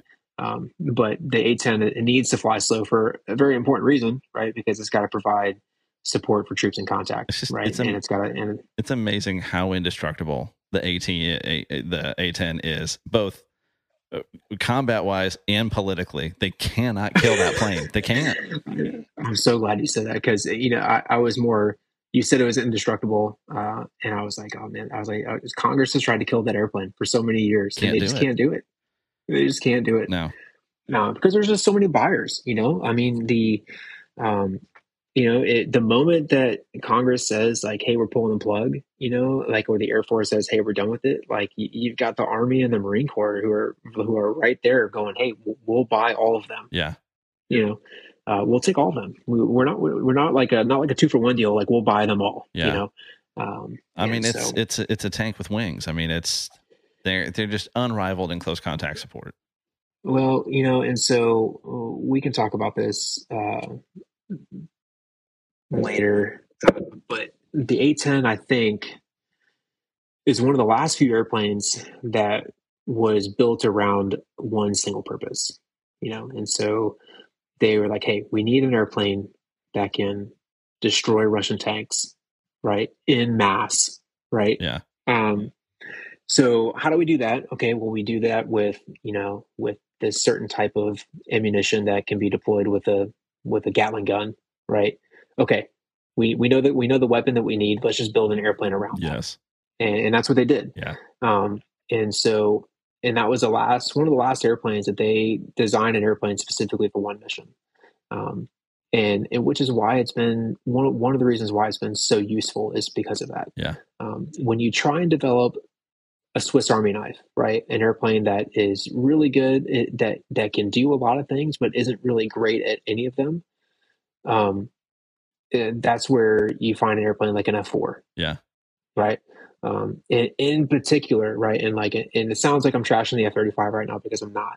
Um, but you know, when you get an airframe like the F four, right, where like they, the Army, the Navy, I'm sorry, the Air Force, the Navy, and the Marine Corps are like, "Hey, yeah, we'll, we'll do a joint, We'll do a joint airframe," right? Well, when you get three people at the dinner table, you know, they've got three different requirements. Like Air Force is like, "Hey, I need to do this." Navy's like, "That's cool, but I need to do this." Yeah. The Marine Corps is like, "Well, you know, you know, I kind of need to do both, but I need to do this too. Yeah. And so, and when they try and develop an airframe that satisfies all those needs, but isn't really great at any of them, yeah, right? You, you find yourself with an airframe that can do the job, but it's not really great at doing the Didn't job. Didn't it have yeah. uh, no guns or initially no guns?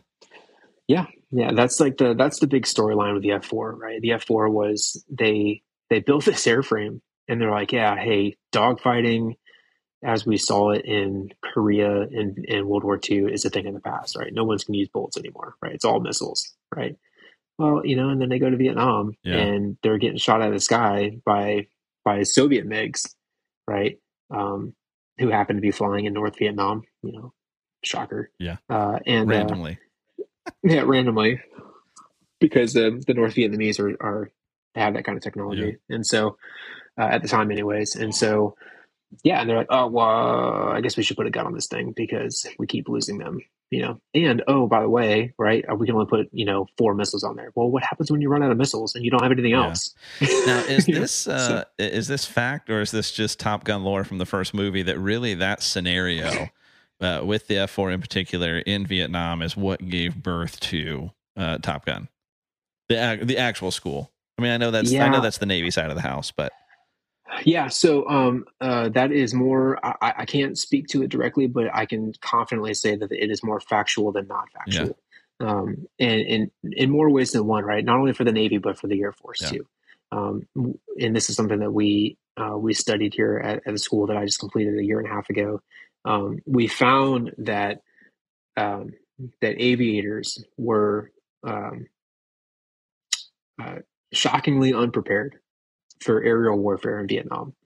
Um, and, and it was a result of the training that they had received leading up to uh, being deployed into combat.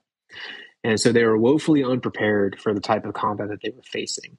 And we were losing um, resources. And when I say resources, I mean, you know, material and personnel um, in, in larger quantities than we were willing to stomach. Yeah. And what came from that was, hey, we've got to find a way to better train these folks and better prepare them for, for the type of combat they're, that they're going to see. And uh, and that is inherently the, the the roots, if you will, or the original seeds of schools like Top Gun. Yeah. And and for the Air Force, the equivalent of Top Gun is what we call the W I C. It's the W I C. It's the, the Weapons Instructor Course. Um, and so uh, of which, you know, they talk about it in Top Gun too, but like, you know, the patch wearers, right? People who get to wear the patch, you know, and so like you get this special patch, you know, on your shoulder that you're, you're a graduate, you're a, you're a W I C grad, yeah, or you're a top, you're a Top Gun grad.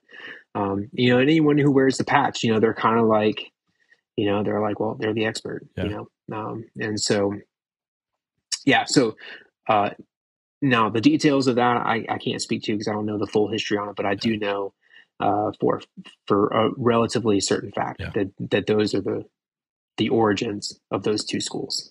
So that's, we, we dog, we dog trailed, rabbit trailed. We followed some trail here. So, uh, yeah. we, we talked, we talked phase three. We didn't talk about what you flew in phase three. Sure. Yeah. I, so I was at, do you want to talk about that now? Yeah. I, I, I don't want to cut you off. No, no, you're good. Yeah. So, um, so I flew T ones in phase three and, uh, admittedly I was a little devastated about it. Um, And so I, I had some, um, I mean, by the time phase know. three comes around, you kind of know where you stand. Like, I mean, you do, or end of phase two, do you kind of know where you're headed? Yeah, you do. You know, I mean, like what happens in, uh, in phase two is really interesting and, and it never ceases to amaze me, even when it happened to me. And then when I observed it as an instructor, what happens in phase two is the folks that you think are going to be the performers, right? Uh, oftentimes turn out to be the underperformers. And it's the folks who come in who you kind of weren't really expecting, and they turn out to be the rock stars.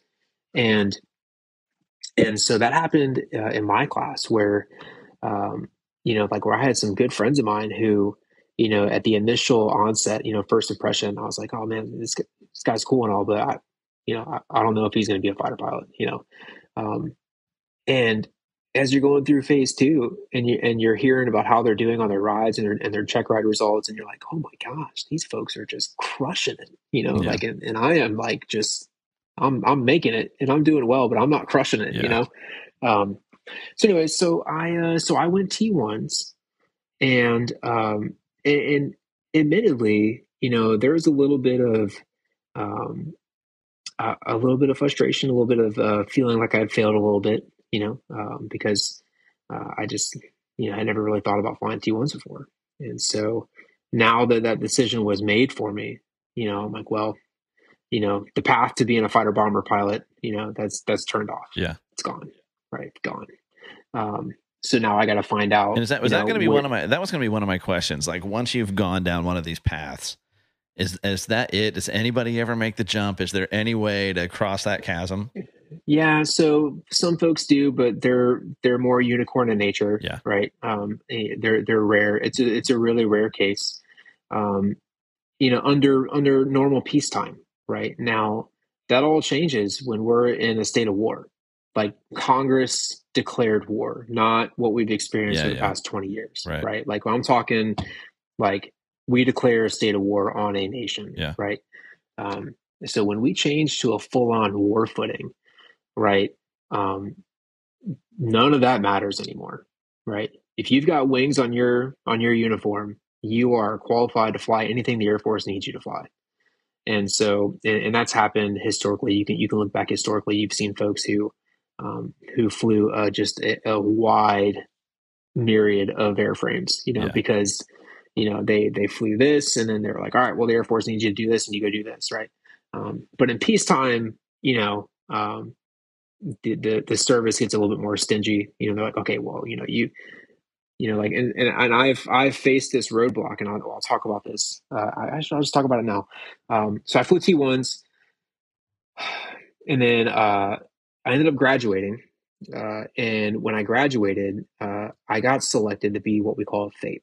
And a FAPE is, uh, an acronym for uh, a first assignment instructor pilot. And so what that means is the flight school, uh, and each class will pick one individual who they're going to keep behind to teach at the flight school. So your first assignment is teaching, right? Teaching at the flight school as a certified instructor, yeah. right? Which is, which is uh, awesome and terrifying all at the same yeah, I was gonna time. Say right? that, because, that's, I'm sure it's it's probably not what you wanted, but it's simultaneously kind of a really cool vote of confidence from people you were just trusting to teach you to fly. Yeah, absolutely. It's all of that, right? And so, um, so I got picked up to be a FAPE.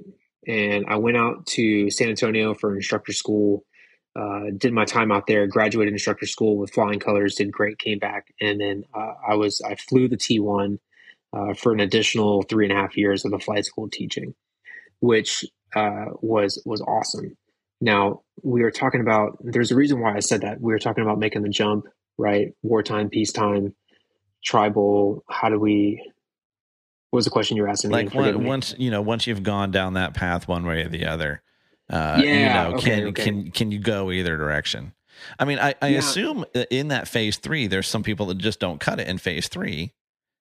I mean, if you're, yeah. you know, yeah. is, is that a thing where if you don't cut it in the path you were put in, in phase three, you're, you're just done? Or do they move you? Like, what does that look like?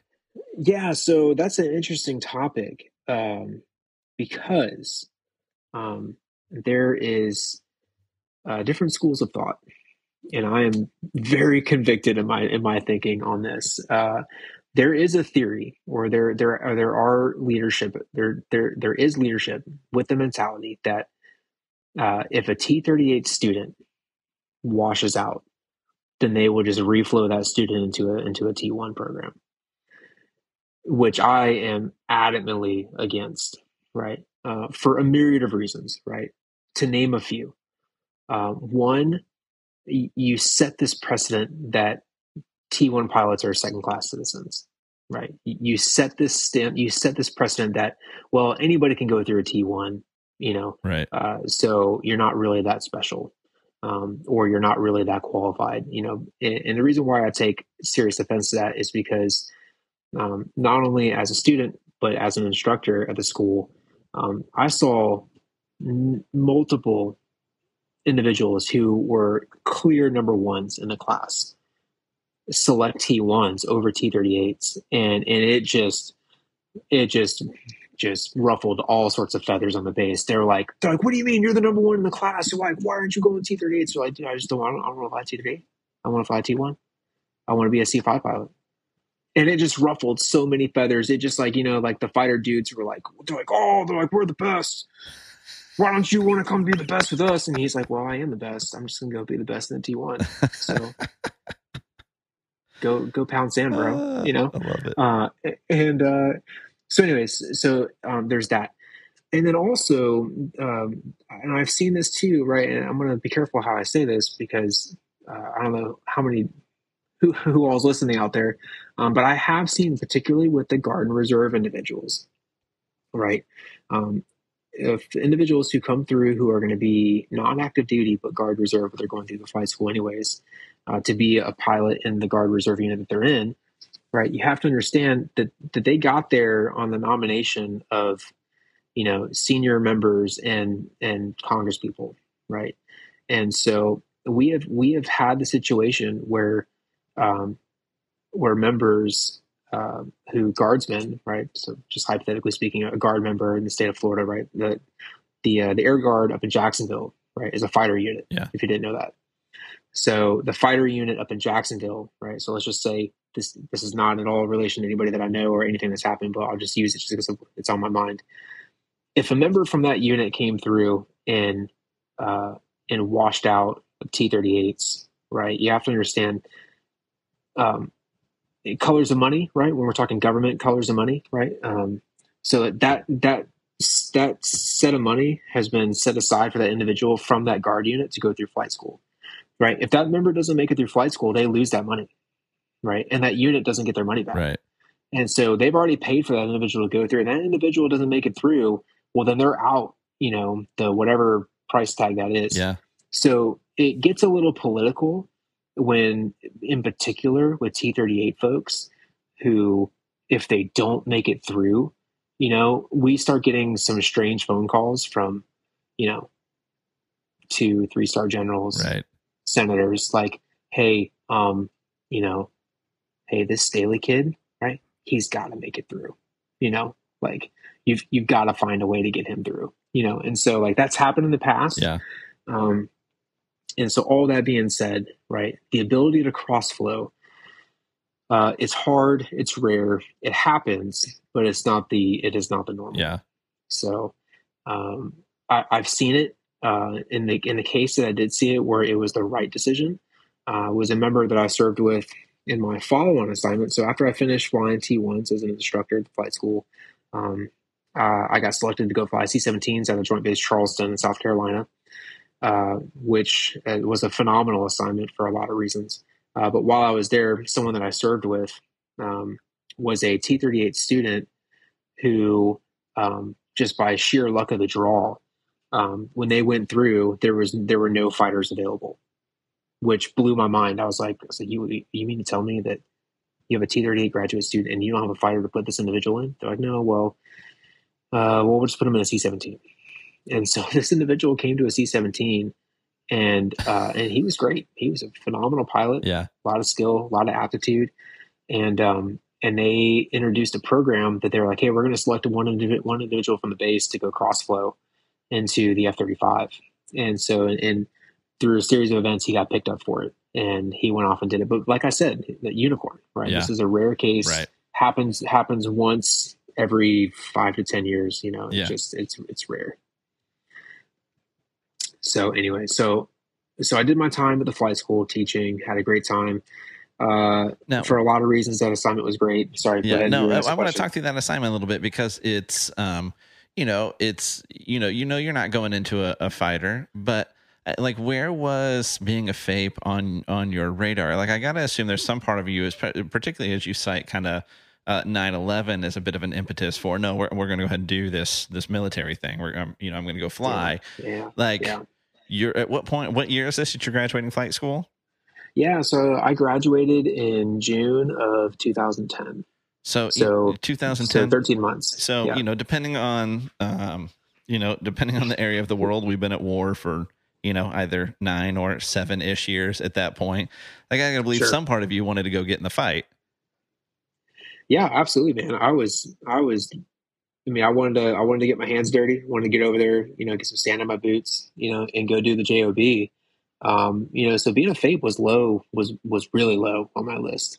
Um, the thing about being a F A P E though, is that it doesn't matter where you put it on your list, right? If the squadron wants you, they're going to take you. Yeah.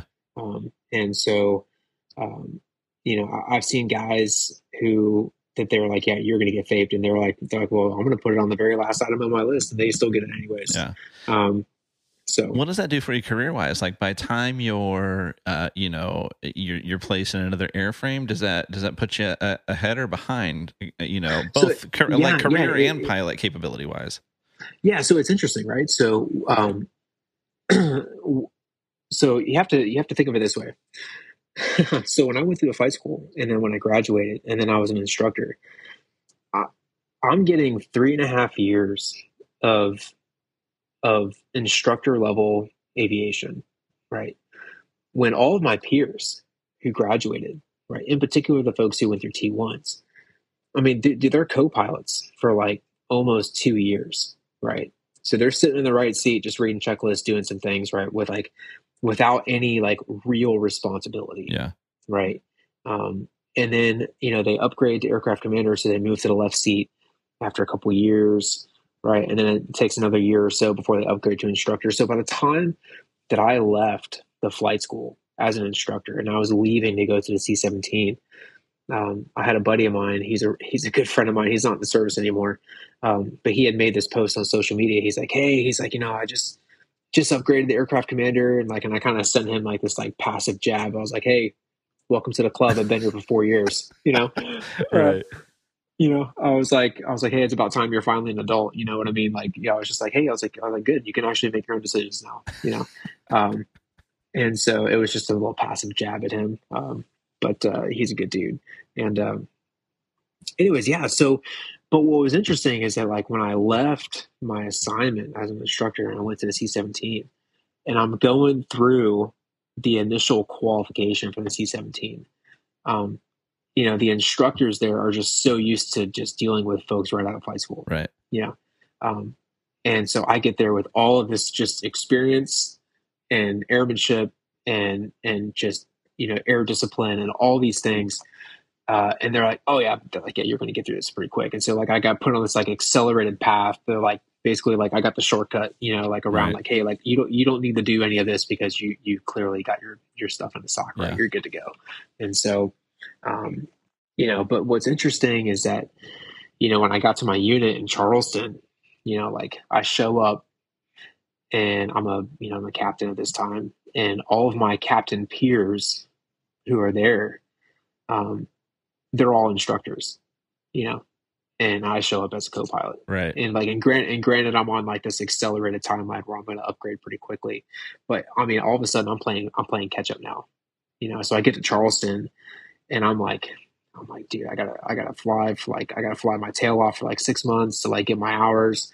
I gotta go to upgrade school. I gotta come back. I gotta complete my evaluation. Then I gotta like fly my tail off again to get my next little chunk of hours before I go to instructor school. Um, so my Charleston assignment was extremely busy because I was playing catch up, right? right? Because, um, you know, you're not just a pilot in the Air Force, you're also an officer, right? And so, Uh, you're an officer first is what we like to say. And so, you know, so I had to do all of the officer things, right, as uh, as well as the pilot things, yeah. right? Whereas, you know, my, my career path was a little flopped, uh, flip-flopped, if you will, where I did um, I did a lot of the officer things in my first assignment, right? I had the opportunity to do that while I was simultaneously getting my instructor hours. Um, but then when I came to Charleston, right, all of my peers had done all of the aircraft things and the C seventeen, and then they were now just getting into the officer things. Yeah. And so like, we were kind of like, you know, different flows of traffic, right, on a highway, uh, high-fiving each other, if you will. So um, there was a big catch-up uh, time that I had to deal with in Charleston, yeah. um, which was good, bad, all at the same time. Um, it made my time, um, it made it challenging, but it was enjoyable yeah. at the same time. I got, I'm telling you, man, that the, some of the things I got to be involved with in, in, in Charleston, flying C seventeen are just memories that I'll have like for my whole life. How long, I'll were, never, I'll, how long were you in the C seventeen?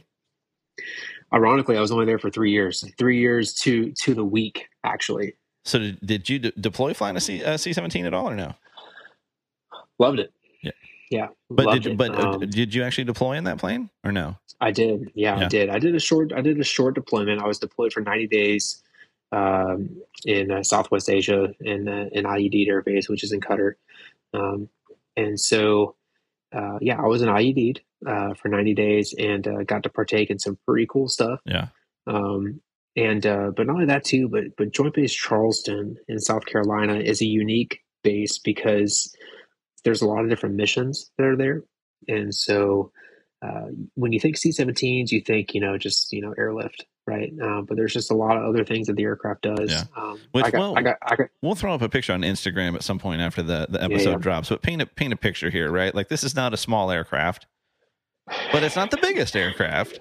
It's not, it's not. Um, yeah. So it is, uh, man, I don't, I don't even know how to describe it, honestly. Um, Well, like, it's, like, give me this. Like, what's what's bigger and what's smaller? Like, give me the next biggest airframe and the and the next one down. Okay, yeah. So we'll start with the biggest, right? So the C five Galaxy, right, is the, the biggest airframe. Airframe, um, and in terms of missions, right? So let's talk about what the aircraft is designed to do, right? So the the C five was designed to be a strat airlift airplane, so strategic airlift. Right. So what that means is that you're supposed to load down a C five with a whole bunch of stuff and fly it from point A to point B, right, in both uh, permissive environments, right? So we're talking like I'm going to fly from, you know, um, from San Antonio, Texas into Ramstein Air Base in Germany, right? Permissive environments, nice, long, plush airfields, right, with a lot of amenities, right, you know, all the things. Um, basically like an international airport, right? And then all of the stuff that's on that C five then gets offloaded into uh, airframes that are, are TAC airlift, right? So tactical airlift. And so when you hear that, a lot of folks think uh, C one thirties and C seventeens. And so the next size down from the C five is a C seventeen. And so the C seventeen uh, was designed to do both strat airlift and TAC airlift, but mainly was designed to do TAC airlift. Um, Because the C one thirty is specifically TAC airlift. And so the C one thirty is smaller than a C seventeen. So those are your three, right? From biggest to smallest. C five. So that prompts a, that prompts a couple of questions for me. So like yeah. I, I know, and it might be that I've I've heard about this in reference to the, the C one thirties. So, so I'm interested to see if this is the case with the C seventeens, since they're designed for non-permissive. Like if you're if you're in Um, you know, an active. If you're landing or taking off in an active war zone, are you, is the C seventeen capable of, and are you required to do those super steep landings and takeoffs to to minimize yep. exposure? Yeah. That's, so, yeah. So that's so that's what really classifies. That's that's what gives it the TAC airlift qualification, right? Um, or or kind of stamp of approval, right? Is your ability to um, to enter and depart an airfield that may not be the most permissive. Right. So part of the training and part of the, uh, a lot of the fun, if you will, uh, of flying that airplane was was doing those maneuvers yeah. in that big of an airplane. Yeah, that's crazy. Um, yeah. So, uh, I mean, the my memories of doing assault landings in a C seventeen are just memories that I'll have for my whole life. Yeah. You know, like the, um, you know, when you're doing an assault landing on a C seventeen, right? So let, let me just talk numbers, right? So C seventeen fully loaded, five hundred eighty-five thousand pounds. Is that all? It's a lot of, yeah, yeah, right, right. It's quite the lift. Um, when you're doing an assault landing, right, the minimum required is a four thousand foot strip that, I, if I remember correctly, I think it's four thousand by seventy-five feet wide, right? That sounds like a lot. Trust me, it is not. Trust me, it's not because, you know, um, you know, how long is a mile? Right, I'm doing public math right now. It's five thousand and something. I can't ever remember. Yeah. I mean, I love the imperial so, system, but a mile is a, a weird measurement. Right, right, right. Yeah. So, anyways, but I mean, you're talking about landing um, a lot of um, a lot of airplane within less than a mile, um, and you're doing it under fire, and you're doing it, um, you know, in a combat zone, and so. Doing assault landings in the C seventeen was just uh, exhilarating because basically, I mean, you are just you are just planting this aircraft yeah. into the ground, and And they, and the way that they teach it is, hey, listen, like when you, the moment the wheels touch the ground, uh, you are full up hip thrusting all of your weight into the brakes, and you're simultaneously throwing the throttles back into to, to idle, uh, idle reverse. Just to, I mean, you're using every ounce of physics that you can to stop the yeah. airplane. And I'll never forget the experience of doing an assault landing in a C seventeen, right? Just, I mean, if if you're not locking out your seatbelt, you know, every single time, you're doing it wrong. Yeah. You know, like I, I just remember instructors, you know, like, you know, like you think you're doing it right, and then all of a sudden you just feel the brakes like depress even more, and you're like, I didn't know they could go that far. And the instructor's looking over at you going, dude, you're not doing it enough. We're gonna die. You know, so uh, that's awesome. Yeah, so man, it was just a lot of fun. Um, and I also, uh, not to interject, but just I also got to do some airdrop stuff as well.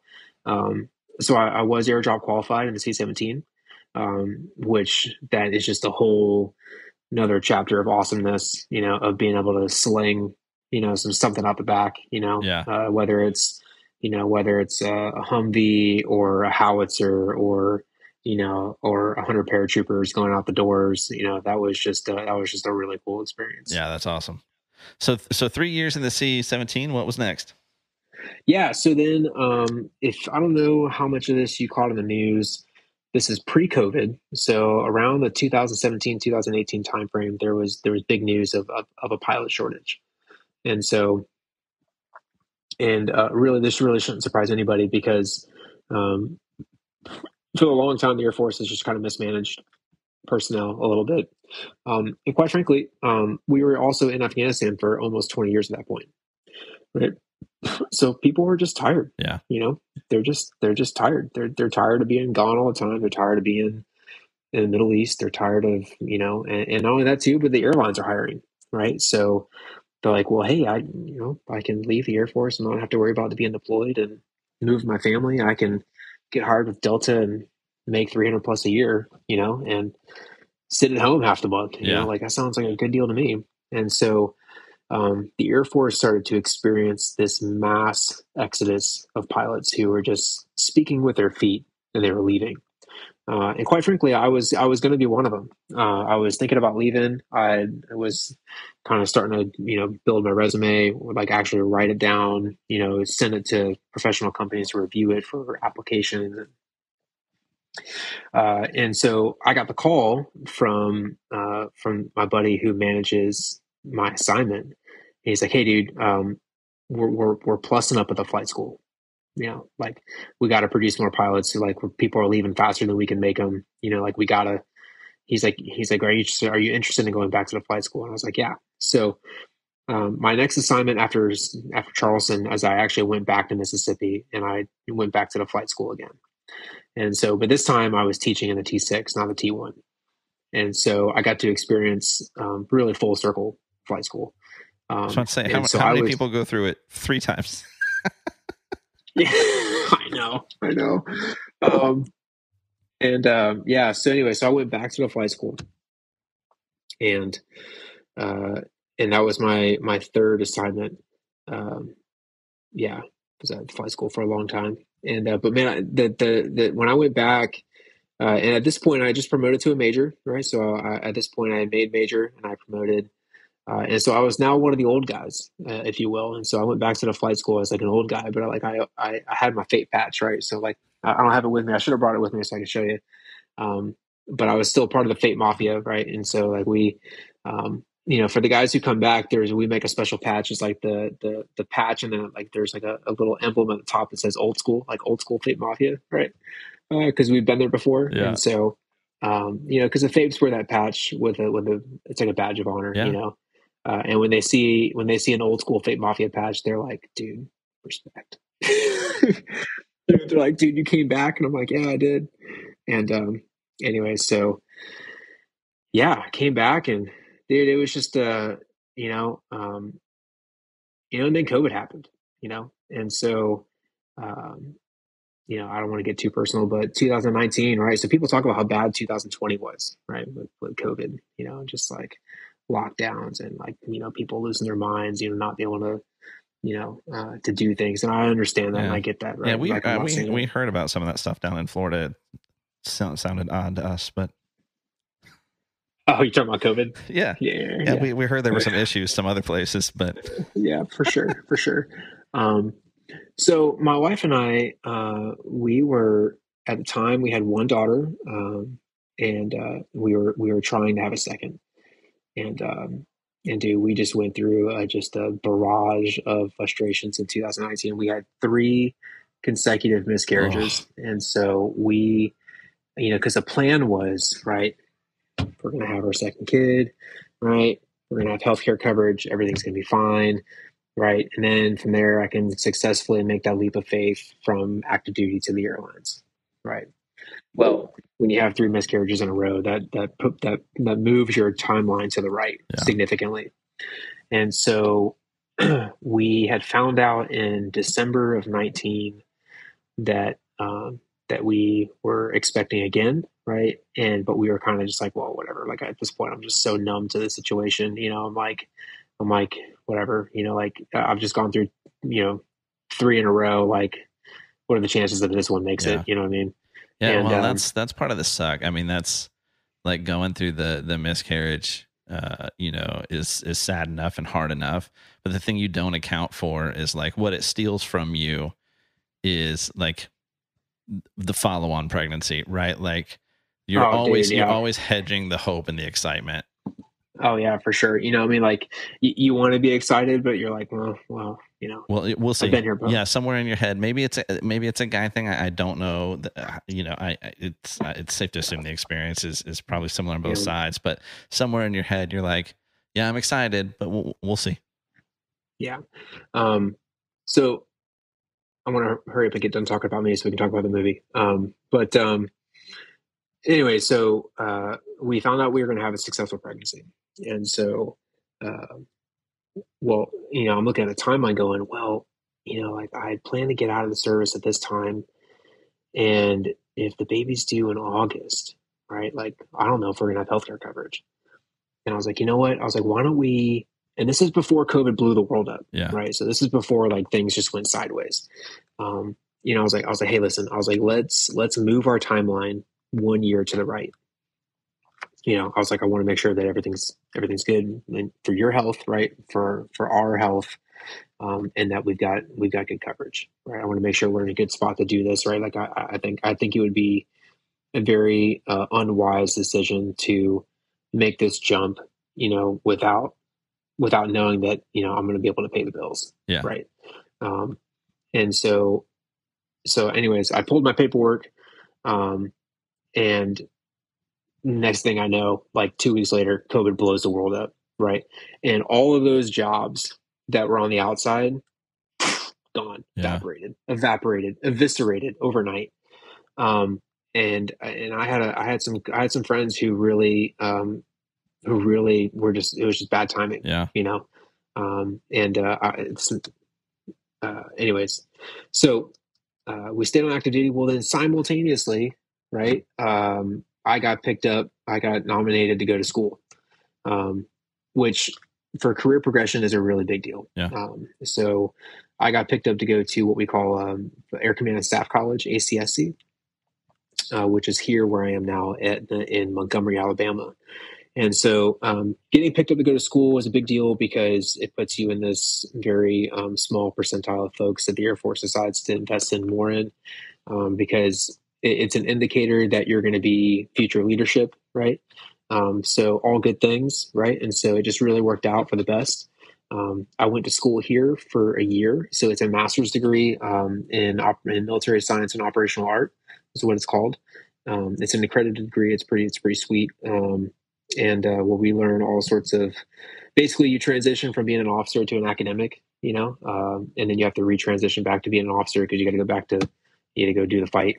Um, but uh, it was awesome to come here and to learn uh, and kind of just have the opportunity to kind of just mentally grow, yeah. you know, uh, and to be and mentally be challenged, you know, on some on some things, you know, a lot of things. Um, and anyway, so but my school assignment here is unique because it was a two year gig. Um, the two-year gig of it was one year of school, and then the second year you're going to be you're going to teach at the school.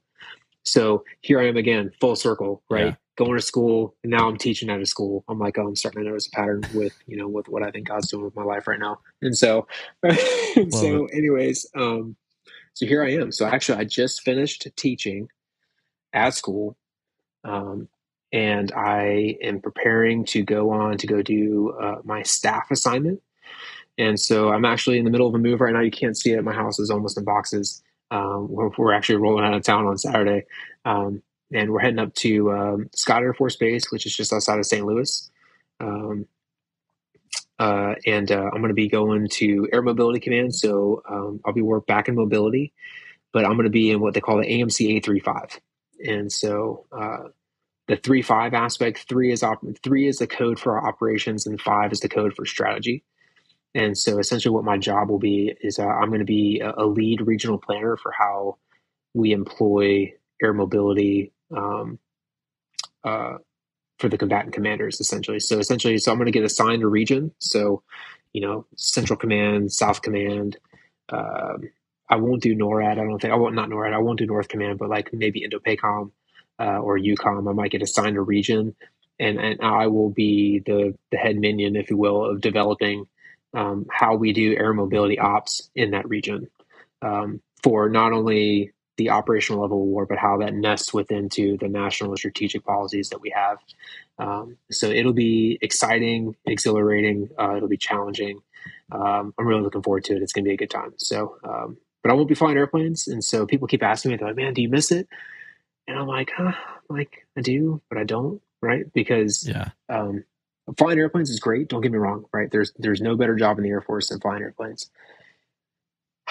But um, you know, there's just an added level of stress when you're um, when you're at the phase that I'm at right now, where you're you're moving along with your career and having to maintain Uh, an aircraft qualification while simultaneously having to do staff work and leadership positions, dude, that, that can really take its toll, you know? And so yeah. I, well, I welcome, I welcome this phase of life where I'm like, I don't have to worry about maintaining a flight qual. I'm like, oh, well, it's cool. And, and I'll come back to it later. That was going to be my question. Like, obviously in the description, this isn't a day in, day out flying gig, but is like z- zero airtime. It's not like somebody somewhere is making sure you get enough time in the air to maintain your, like your, I mean, this is probably movie jargon, but flight ready status. Like that's, that's nobody's, that's not your gig anymore. We, we pay other people for that. Yeah, it is. You know, and what's interesting uh, is, you know, the job that I'm going to go do right now, you know, I'm going to go do a job where, you know, I'm putting together the plan for, you know, for the dudes who, who were me, yeah. you know, six, seven years ago to go execute that plan.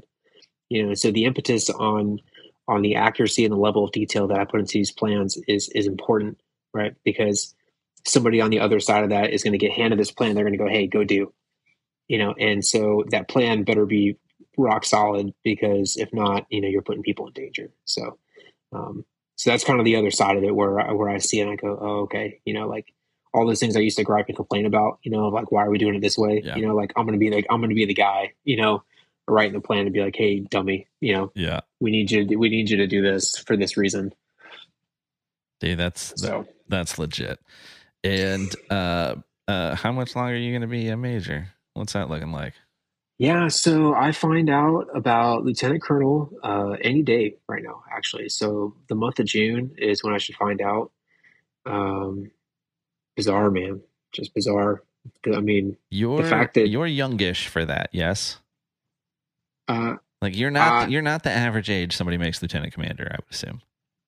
Uh, or is that just me wanting Force, to feel like the, I'm like I I probably just want to feel like I'm young in my head, and so if you're still ahead yeah. of schedule, then I'm not as old as I am. Yeah, well, um, you're not wrong and you're not right. Um, so the Air Force tends to promote uh, younger um, versus the other services. So soldiers, sailors, Marines. Uh, will promote to lieutenant colonel later in their career, probably closer to like the seventeen, eighteen year mark. Um, and then from there, you know, they either plateau or they accelerate rapidly.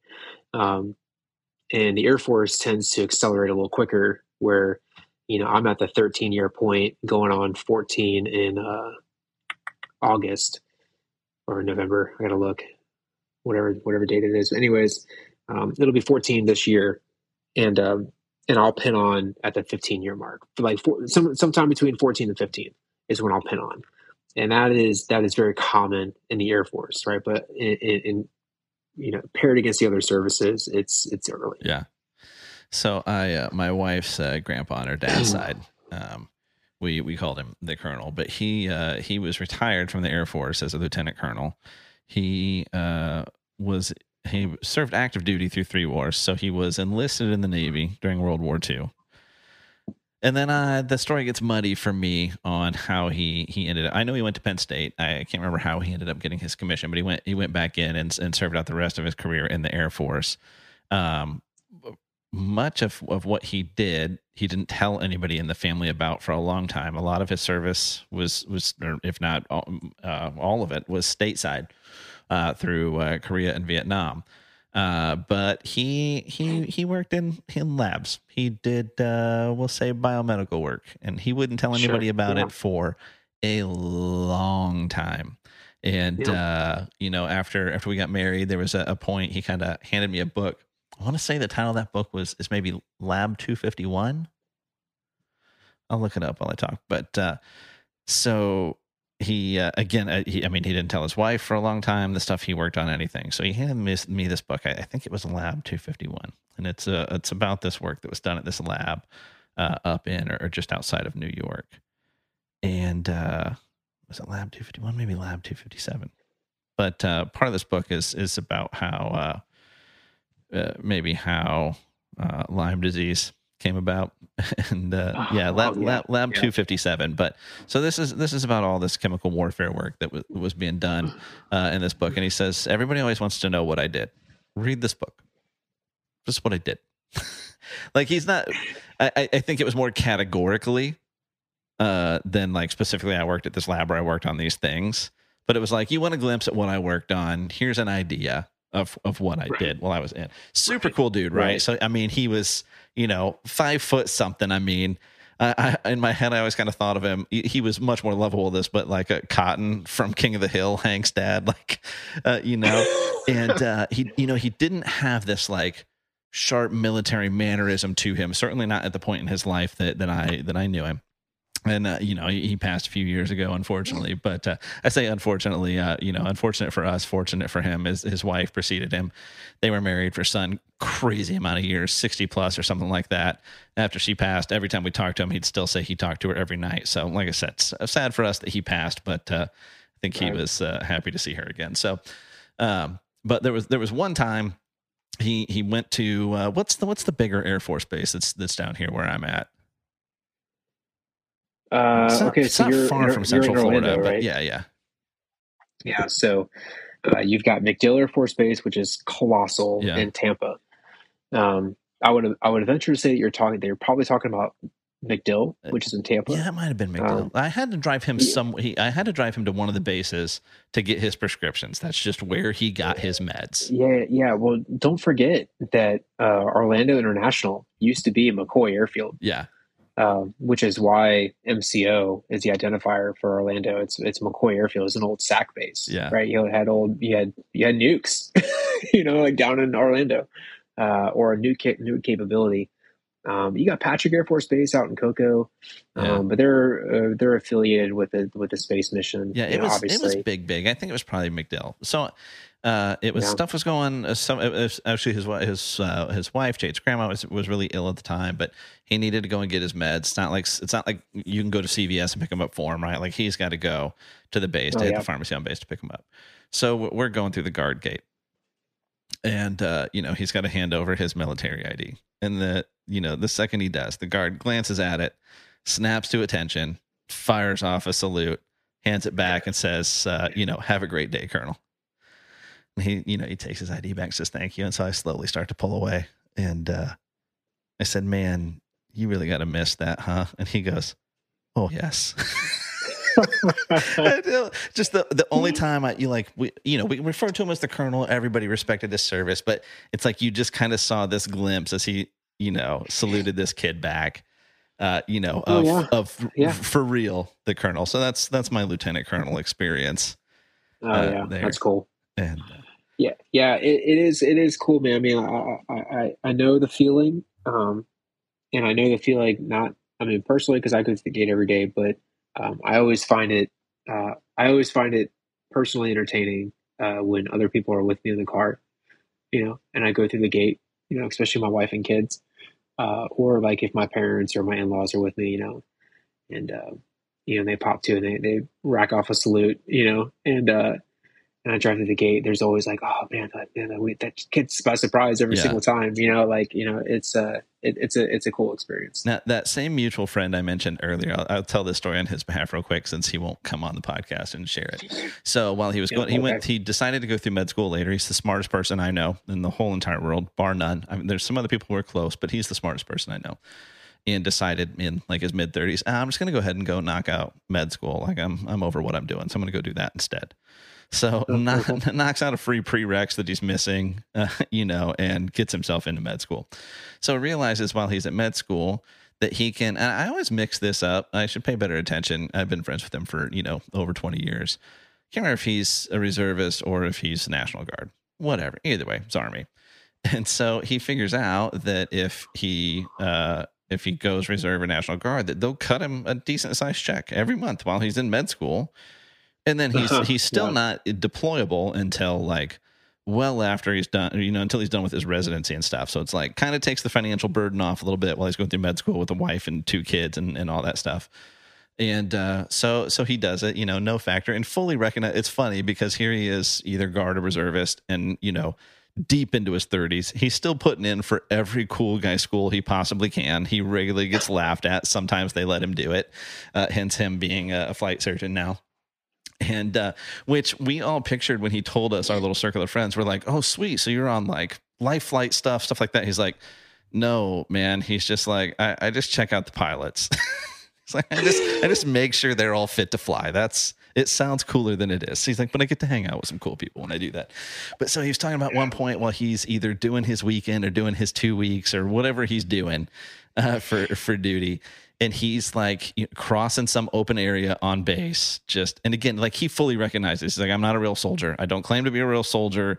This like, I've got a uniform. I've got a rank. I'm, he, you know, he's, he understands what he is and what his role in the military is and that they only care about him because of his ability to fix people up.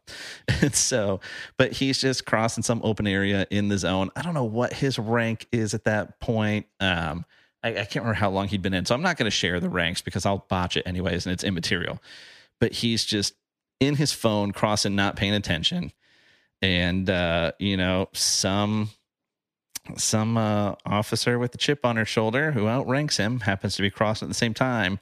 Oh yeah, you know, like he just didn't recognize her existence. Period. And she like yells at him, like snaps him out instantly. It just rips him up one side and down the other. Just one of those people, like inside or outside the military, we've all worked with or for these people that just have to constantly remind you what their title is, what their authority is or whatever, which really is probably an indicator that you might be in charge, but you're probably not the leader if you've got to lean on your title all the time. And uh, I mean, just laid into him good. And I'm just sad that there's not video, that I couldn't be there to see it happen and that there's no video. So I enjoy his telling of it. Uh, but uh, yeah, I'm sure, I'm sure his recollection is is much more colorful than, than you are than you are describing. Uh, I love uh, that story so much. Oh man, yeah. So, but so, uh, Top Gun, right? Played this major, yeah, played this major, talk about played it, this major role in your life. We're almost yeah. two hours deep in the podcast. I don't care. This is fun. If you got time, we're trucking on. I'm not even going to worry about. I got what, time. Not even. You're in a central time zone. I'm not even going to worry about what time it is here. Uh, so here, it played this pivotal role in your life. I was a big fan. Can still quote the whole movie. Uh, sure. So it comes out. They're going to make a sequel, right? Sounds like a bad idea from the jump to me. But I'm like, let's let's not mess with this one. Let's not mess. So then COVID hits and it gets delayed and delayed and delayed. So. Yep. Now, like I would say probably more leaked about it. Like we knew more about this movie going in than I think maybe we otherwise would have. Sure. And it just keeps looking more and more and more legit. And like you're seeing, you know, they finally dropped the trailer and I'm watching, I'm going, there's no way like that's got that's got to be C G I. Like there's no way the Navy let them fly a jet an F eighteen that close to the deck for a movie, for a freaking movie. Oh, oh, yeah, absolutely. They let them. They let them do all kinds of stuff. I saw this stat, and this was shocking to me, and it's probably no surprise uh, to you at all, that they they paid the the Navy something like twelve thousand dollars per hour for the use of those F eighteens. Yeah, you know, um, what may surprise you is that is basically how much it costs to operate that airplane yeah. per hour. Yeah, it's, it's, it's not. Well, listen, uh, the Navy got their their value out of this movie. I mean, they oh, could sure. they could have let them use the jets for free because, uh, well, we've we've both seen it at this point, and one hundred percent full blown spoiler alerts from here on out. We're talking about it all. If you don't want to know what happens in Top Gun Maverick, you've had a couple of weeks. Pause. Go see it. Come come back to this. So right, you know, right. it, caveats it. caveats here. You're a military av- aviater. Not a not yeah. a fighter pilot, not a not a not a naval aviator. You haven't flown F eighteens. Um, you, I mean, you may or may not have flown some top secret, you know, Mach ten stealth jets that you can't tell us about. We'll just leave that unknown. Um, you know, but still, obviously, have a much better take or a more informed on take than this than the vast majority of people who are going to see this movie. So sure, uh, I saw yeah. it before you. You were kind of we were kind of texting. I'm like, I don't want to, I don't want to like ruin your outlook. Oh, and you, sure. You're yeah. like, dude, I can handle it. And uh, our, our take was essentially the same, though coming from different levels of information, uh, that it was freaking fantastic. I mean, exceeded, for yeah. me, I'll say, exceeded all expectations. Yeah, so, um, yeah, so that was the rub, right? So the first time I, I Top Gun one, right, you're a young kid. At least I was a young kid. You were young, too. Um, and uh, you don't really know any different. Right, you're like, man, this is this just awesome, right? Um, and I, it kind of had some reservations when I heard that the, they were making a second movie, um, just because you know more often than not sequels turn out to be not good sequels, and um, you know, and just like you, the more that kind of started coming out, I was like, all right, it's gonna be legit, you know, gonna be legit. I had heard some rumors, you know, uh, within the service, anyways, of you know, like. What they were doing, yeah. and, you know, my God, the rumor, rumors are rumors, right? Like, I mean, they are what they are. Um, but I kept hearing enough of them where I was like, okay, that actually sounds pretty legit. Um, and uh, and yeah, so once I saw some of the footage uh, and some of those rumors turned out to be true, you know, about Tom Cruise not agreeing to do the movie unless it was like, unless it was, unless it was real footage. Yeah. Um, and uh, I mean, that too, I was like, okay, all right, it's going to be good. And um, and saw the movie. Loved it, right? Uh, for a lot of reasons. One, um, you know, it, it's been a while since I've seen a movie where I kind of got the feels, you know, uh-huh. um, and I got the feels for different reasons, right? I got the feels for, you know, for like nostalgia, right?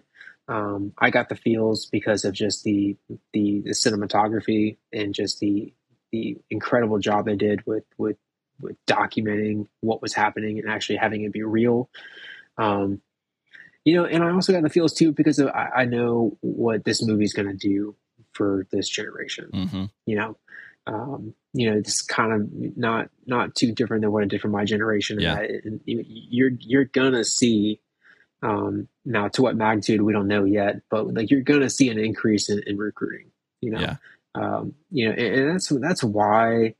You know, the services or will will do stuff like this, right? It's it's free advertising, man. Yeah. It's just like, hey, like we need, you know, we're an all volunteer force, right? Come volunteer to come be with us, and like, and we'll make, and they and they do stuff like this to to promote that. Now, um, on the other side of that, right? As a military aviator, uh, and especially in the job I'm going to go do, being a, a plans and strategist, right?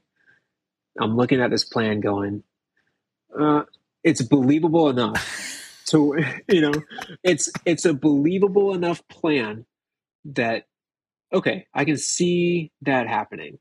Right. But when I, as a planner and as a strategist, I look at it and go, okay, your plan as depicted in this movie. Right. And, and I want to be very careful. Like I'm not, I'm not dragging this through the mud. Right. Uh, because it's really awesome what they did in the movie. Don't get me wrong. Um, but there are a lot of better ways to do that mission. there's a lot of, there's a lot of better ways and a lot of safer ways to do that mission. Yeah. Um, and, um, but I understand why they chose what they did. Um, and it makes for good makes for good movies. Yeah. Um, and uh, and for that, I, I give it I give it a lot of praise, you know, because uh, it's just really cool what they did. Um, but it's funny. I, I played around in golf the other day with a buddy of mine uh, who he and I had the same conversation. We're like, man, you could just.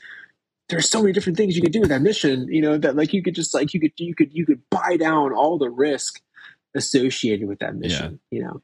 Um, and uh, and we are on full spoiler alert, right? Well, I, I can I can talk about Absolutely. this. Is that okay? Well, let me let me pause so, real quick because I, I do need to handle some some solid tone podcast business here because okay, I have I have put off something that we always do.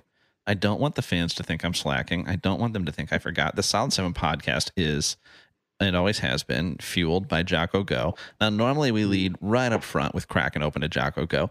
And normally I do what I can to make sure my guest has a Jocko Go as well. Now, much like last week, we were on a bit of a truncated schedule with your move and stuff. Wasn't able to work my Jocko Go magic for you, but I am fully prepared here in studio uh, to be fueled up. But it just seemed only right, knowing we were going to talk Top Gun, to wait till this moment in the podcast and crack open an Afterburner Orange Jocko Go. Named for Top Gun uh, graduate and instructor himself, Dave Chip Burke. And so cheers to you, sir. Cheers to our military aviators and cheers to Top Gun. All right. All right. So yeah, full, full spoiler mode. And, and yeah, to, to speak to yeah. the nostalgia, right? Like this is a legit old school rah rah America is great summer blockbuster. It is. The Open is it a shot for shot recreation of the first one. The opening sequence is shot for shot recreation, modern aircraft, but it's it's the same sequence. It's awesome. So they've got you right from the jump. Yeah, I I uh, concur. Uh, absolutely. I just remember sitting in the theater and uh, and, and listen, for those listening, and I don't need to say this to you, Cale, but but if you're going to see this movie and you don't see it in IMAX, you're doing it wrong, right? Um, this movie was designed uh, and formatted for the big screen, right? Now, so here's the problem, though. Caveat as a grumpy old man, I looked at IMAX theaters, and those tickets, those theaters were full. And the problem with movie theaters is, and always will be, people. So I opted for smaller screen, less people. I will see it again in another week or two when the buzz has died sure. down and I can go sit in an IMAX theater largely by myself. Sure. And, and um, the other thing is, too, is that when you're in a smaller town like Montgomery, Alabama, uh, going to the IMAX during the first couple of weeks is, is, is very doable. Yeah. Uh, because well, it's nice that the one screen they have is IMAX. So at least this is true. Yeah, this is true. This is very true. Um, yeah, but uh, yeah, no, uh, back to the movie, right? Um, I just remember the opening scenes, right? And just the, the music and the, the screen by the, the, the just second by second, basically just parallel with the original. I just sat there and I was like, oh, this is going to be so good. Yes. And, uh, and, it, and it was, it really was. It, um, You know, and I felt like the movie um, did an excellent job of um, overtly, you know, um, pulling from the first movie.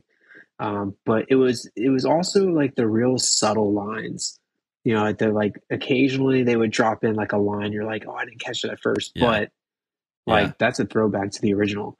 Um, I, I really found those moments to be to be priceless. Yeah. Well, so. and, and it is like, it's not a shot for shot remake, but it definitely, you know, it's like if, uh, if somebody's following a recipe, but they, they're not measuring real closely, right? Like it's, it's not the oh, same, yeah. it's not the yeah. same movie. Very much follows the same storyline though, but not in a way that makes it, that makes you hate it. Like it, it feels, it's like they, they found the little, what little room there was for improvement in the first one. I mean, accepting for the fact that this is a mid eighties movie and, you know, we're, we're in the twenties now, right? So things are different. I get that parts of it don't hold up, but when it was released, fantastic movie and largely holds up, but it's just they found those little spaces and and made it that much better. And, you know, the aerial footage is really where it's like just leaps and bounds. Like there's just no substitute oh, yeah. for what they for what they did this time.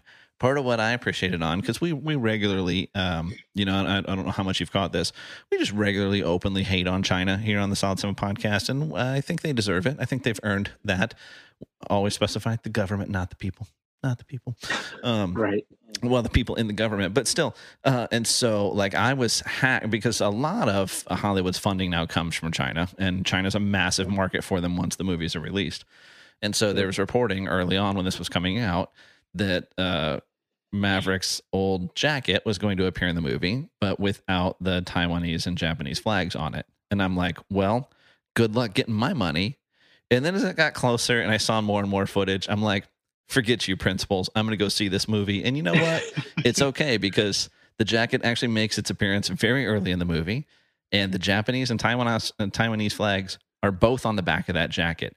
I don't know how or when that change got made. I don't think the movie has a release date still yet in China, and I bet that's related. That's a gutsy move from them, because there was big financial backing from China for this movie. Yeah, you know, um, and I would, I would submit that, quite frankly, companies, you know, I think Sony here is is, is like an unexpected hero. You know, like what they did uh, with uh, what was it, the Spider-Man Homecoming? Mm-hmm. Is that right? Yeah. Um, where there was um, a push from the C C P about, you know, like, hey, you, you, we you need to do this with, like, I think it was one of the scenes with, like, the Statue of Liberty or uh-huh. something, and Sony was like, mm, okay, no, yeah. pound sand. We're doing this anyways. Right. Um, well, and, and um, hopefully there's some lessons here, because you look how big that movie was. And now you yeah. look like uh, Top Gun. Like, this is not, this is not a woke movie. This is, this is a rah, rah pro, like, America's awesome. Like, this is an old school action movie, and it's, they're printing money. They're printing money. So hopefully somebody in Hollywood's paying attention. That's like, no, we, we don't have to cave to the loudest voices all the time, and there's money to be made even when you don't. We'll see. Couldn't, we'll see. Yeah, I couldn't say it better. I mean, like, I mean, you saw you saw this with with Spider-Man: Homecoming. Yeah. Right. Um, you know what happens when you make a movie that's just a good movie, uh-huh. right? And you're not pushing uh, whatever it is or ideology you're pushing, right, wrong, right, wrong, or different, left or right, whatever. When when you just make a good movie, right, and you're not just, you know, ambiguously or overtly, you know, trying to slip in an agenda. Yeah. You know, it's just um, you see that there's a story to be had here, that that the movies that don't do that tend to be successful, yeah. very successful. Um, you know, I think that these two movies are, are examples of that. So, start of the movie, Maverick's, uh, he's an older pilot now, somehow still only a captain. And, uh, but he's a, he's a, yes. he's a test pilot. So, uh, yeah, I need to interject though. So, this is where I think the movie's a little misleading, um, because, uh, when you say captain in the United States Navy, what you mean is colonel right. in United States Army or United States Air Force. And so I, that was one of the, one of the things in the movie where I kept, I was like, ah, you're kind of being misleading. Right. Um, because a Navy captain is a, is, is a B F D, is a, is a big effing deal. Yeah. Right. And so, um, so they're like, you're only a captain. And I'm like, yeah, but, but captains are still big deals, man. right, you know, right, like, right. Those, those are still really important people. Um, you know, like if he was still a lieutenant, right, which is the grade of, of, of oh three, which is the equivalent of an Air Force captain, um, which is what he was in the first movie. Um, yeah, sure. Okay. Yeah. You can, you can throw shade at him. Yeah. Right. But you keep calling him captain, but that's still a big deal. Yeah. you know, like, so they're like, you're only a captain. You've been here for thirty years and you're only a captain. And I'm like, ah, uh, well, you know, like thirty Euro six. I'm like, that's not that unbelievable. Yeah. You know, in my, no, like, from my opinion. Re- retiring as a captain or a colonel, it'll still get you a new uh, gig on the news agencies. You can still comment on some things. It does, yeah, absolutely. So, and so, anyways, yeah. So he's so flying he, this experimental so jet. He's a, he, yeah, so he's an experimental pilot doing this program, right? Mach nine is the the benchmark that they're supposed to do, right? And they find out like they're about to get cut. Yeah. So he's got to go. So he's got to go to Mach ten, right? Um, and uh, you know, and he doesn't, right? And so now, I, I took again. I, I don't have the technical understanding of these things that you do. I, I was I was willing to suspend some some or, you know, to give them some leeway on that. But when they showed that thing, now A, this jet is legit. And when I say it's it's legit, it's not just that this looks movie cool, and it and it does. It actually looked to me like it took some cues from the Y F twenty-three, which was a freaking dope jet. Like, make no mistake, the jet that lost out to the F twenty-two was no slacker. Um, but uh, so in in the aftermath, as there's more behind the scenes and more information coming out, a uh, engineers from Lockheed Skunk Works helped them work on on the way that plane was going to look. And it was right. convincing enough that, that at least as it's reported, like, China moved some satellites around to get a, a look at this thing sitting at wherever they had it sitting, which I think is freaking hilarious. Right, right.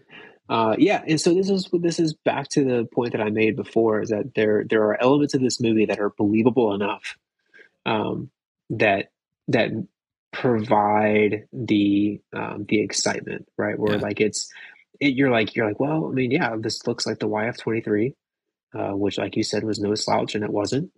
Um, and, uh, and it does this thing that, oh, by the way, you know, is oddly similar to what they're testing with some of the, these, some of these, un, these pilotless aircraft, right. You know, pressing these speed limits, you yeah. know? Um, well, I mean, and, is it, uh, I mean, well, I guess we'll, we'll touch on. on fifth generation fighters here some because of, of the movie. But I, I mean, is it true at this point that really the, the limiting factor in any airframe is, is the pilot as far as it, maneuverability? Yeah, it is. It is, right. So the, the physiological performance required uh, for a human being to operate the airplane um, is, um, how do I say this? Essentially the, the structure of the airframe, right, is more capable than the human flying it. Right. So, um, you know, the F twenty-two, the F thirty-five, I mean, heck, I mean, even airframes like the F sixteen and the F fifteen, right. They can, they can pull more G's, right. That is, they can, they can pull more gravitational forces than the human body will allow it to do, right. The structure of the airframe will allow them to do that. Yeah. But the limiting factor is the human being in the cockpit that, you know, Uh, will suffer the the effects of, of aerodynamic forces, yeah. right?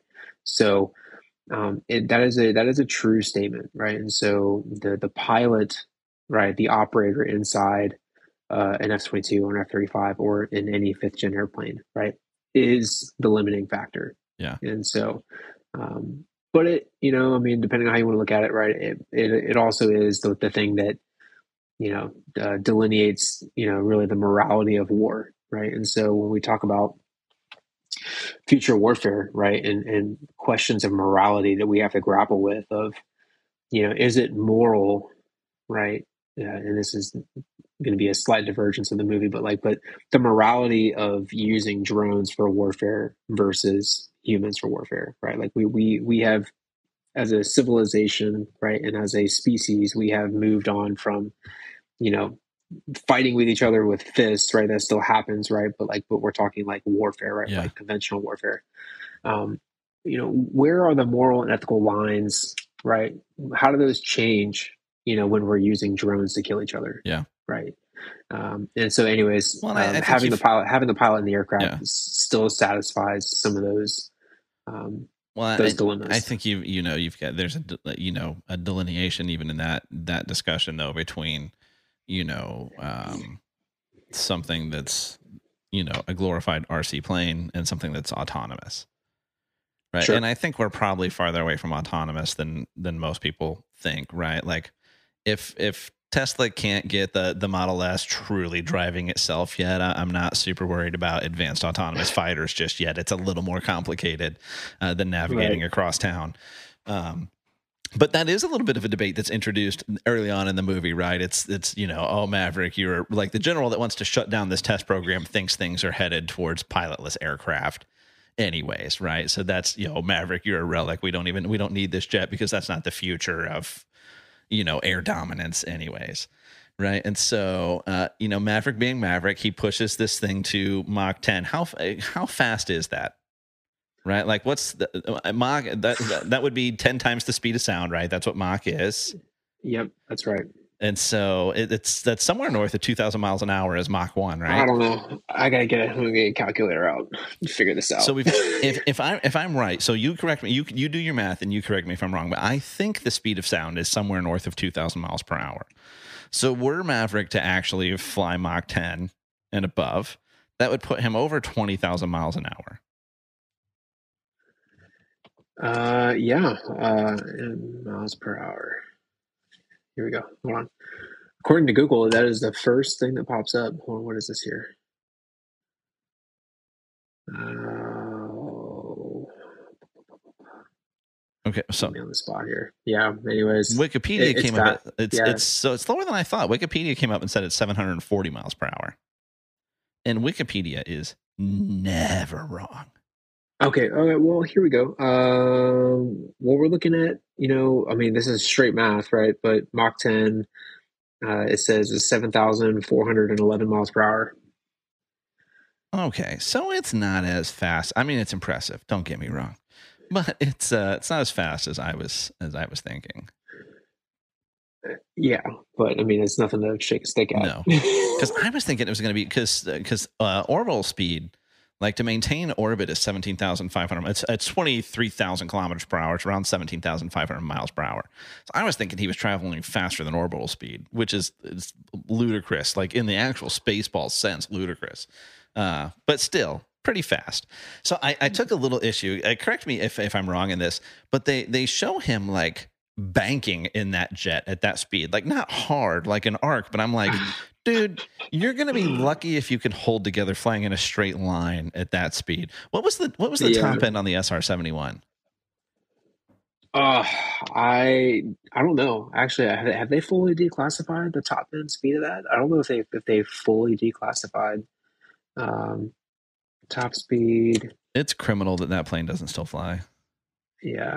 Or so they'd have us believe. The fact that we're still flying U twos. And we're not flying S R seventy-ones makes me angry. As and my inner child is very mad at that. Yeah, I mean, it says I don't know. This is open source Google, right? Um, I mean, it says two thousand one hundred ninety-three, which would that put that somewhere like the Mach? Yeah, it says three point four Mach three point four, which I don't know if I and at least I feel like that that that we're allowed to know about. At least I don't know what you're allowed to know about, but at least what the rest of us are allowed to know about, the S R seventy-one, still the fastest plane ever to be flown. Yeah. I mean, from what I know and what I'm allowed to, I mean, like, I don't, there's actually nothing that I, I'm not privy to this information just because I'm not on a need to know basis, but I mean, yeah, I, I think that's pretty accurate. That three point four is, is what we, what we're allowed to know is actually so, what we so Mach ten, are supposed to know. Mach ten. It would be significant. So anyways, Maverick being Maverick, he gets to ten. Of course, it's not enough. He pushes it a little farther, uh, and he experiences uh, a, a rapidly unscheduled disassembly of his aircraft that he somehow manages to walk away from. Right. You know, I think uh, uh, I don't know. I don't know what was what was more what was the the the least believable part of that story. If if is him being able to Uh, stay conscious during a turn, you know, doing uh, Mach five plus, you know, um, or his ability to survive the, you know, disintegration of that aircraft, you know, and then, you know, obviously the humor is right. He walks into the bar and like a, you know, a space suit. Yes. Everybody's like looking at him. He's like, you know, he's like, where am I? And they're like, Earth. so, you know, so, you know, but again, kind of, kind of tracking with the first film, right? Like, Maverick's kind of hero, the hero in the opening, but he's also in trouble for his antics. But rather than getting punished, he gets shipped off to, to Miramar. He gets shipped off to Top Gun, right? And so yeah, that, that's kind of the case here. But now they're they're bringing him back for a mission that, that only he can train these these pilots for. And what what's right. funny is, um, you know, they they give it a, a justification early on. Like they they they lay out like what the mission is, what the task is for Maverick. And he starts to talk through it. Oh, you've got to be able to do this, that, and the other. So because of the of the parameters of this mission, he rules out the F thirty-five. Now, again, total layman sitting here on this side of the microphone, but that seemed dubious to me. Uh, yeah, I mean, so this... It is odd that he would rule out the F thirty-five. Now, there's a host of reasons for that. Um, but what I find interesting, um, and this is where I go back before, I'm like, well, it's believable enough, right? Like there's, there's a way to do this mission, right? Um, there are, are obviously multiple ways to do this mission, but it is not the way that I would have done that mission. Yeah.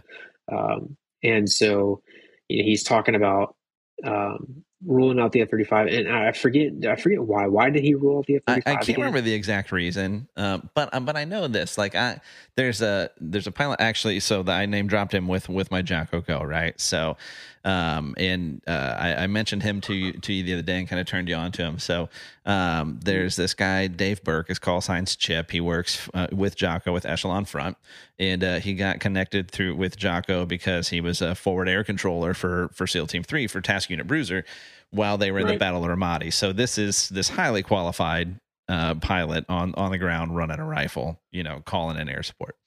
Uh, and so uh, Dave's C V is that he he was a, a Marine, so not even a Naval aviator, so but he was a, a Marine. I don't know how many squadrons of Marines there are flying F eighteens, but there's there's some out on the carriers. And so uh, Dave flew, I don't know if he flew the Super Hornet or not. Um He did, yeah. So, but Dave is, you know, we talked about unicorn some on the Air Force side of things. Dave's a legit unicorn in military aviation in that uh, he flew the F eighteen. He's a Top Gun graduate. He was a Top Gun instructor. I believe he was a lead instructor at Top Gun, but he's also flown the F sixteen, um, odd for a Marine. He's also flown the F twenty-two, odd for almost anybody, but extra odd for a Marine. Uh, and he flew the F thirty-five and actually stood up the Marines' first active squadron of F thirty-fives. So if there if there's anybody on this planet that's qualified to talk about a the capabilities of the F eighteen in comparison to the F thirty-five, it's Dave. But uh, you know the the abilities and capabilities of our fifth gen fighters. Dave's he's up there among people who are qualified to speak about it intelligently. And man, he just raves about the F thirty-five. He loves that plane. Uh, yep. But his his take, you know, he's done a couple of podcasts now. He did one with Jocko where he kind of broke down his take take on the movie, and he did one with uh, uh, there's a it's I think it's just the Fighter Pilot podcast uh, that a guy does. They went and watched it. They did a live take with some some Top Gun uh, pilots and instructors afterwards, and Dave was one of them. And his take on that was just. Listen, uh, they wanted to shoot this movie a certain way. They wanted the actors in the jets. They wanted to show real G's, and the F thirty-five is a single-seat plane. Also, my guess is you'd have to pay way more than twelve thousand dollars an hour to operate F thirty-fives. So they needed they needed a reason for it to be F eighteens, and they found one. Yeah, you know, I mean, he's not wrong, uh, and uh, I would I would agree with with his assessment. You know, um, you know, and quite frankly. Um, I, I would venture to say too that there that there's also a bit of um, you know I mean there's there's probably a little bit of national security that goes along with that too, yeah. Right? Like if you, I mean the F eighteen's been it's been operational for years now, right? Like it's a fourth gen fighter. Um, there's nothing stealthy about it, right? Um, the F thirty-five is it's it's it's novel, right? So it's still new. Um, And, you know, like, except for the external appearance of what that airplane looks like, like, I don't think that, I don't think that the United States government would be okay with, with Paramount putting, you know, IMAX cameras inside Dude, that airplane, that, you know, showing off all the bells and whistles. The system tied into the helmet on the F thirty-five alone is mind boggling when you start to look into it. And that's even oh, the yeah, things that yeah. we're allowed to know that it can do. It is un, just unreal. Yeah. It, yeah. I, um, I was I was privileged to sit in on a um, on an unclassified and then and then a subsequent classified briefing uh, for the F thirty-five, and it was phenomenal um, of, of capabilities, um, of way ahead. It was phenomenal, yeah. Um, and so I, I agree with that wholeheartedly. I just, so, uh, but it's it's it's uh, it's super popular to knock both the F thirty-five and the F twenty-two these days. Of course, they've had they're super expensive. Of course, they've had cost overruns. They're not only government projects; they're military projects. Of course, there's cost overruns. But when I when I listen to to guys that that have been behind the stick, when I when you listen to guys like Dave Burke, they rave about the F thirty-five. Pilots yeah. love that plane. And I'm yeah. like, I, you know, I, I like your take way more than the keyboard warrior on, you know, F fourteen Tomcat dot com. You know, I'm like, no, you might not have this right. yeah. You know, um, yeah. I mean, what, what, what uh, Mister Burke is talking about here, Chip, um, you know, his, his logic um, about the thirty-five introducing an ecosystem.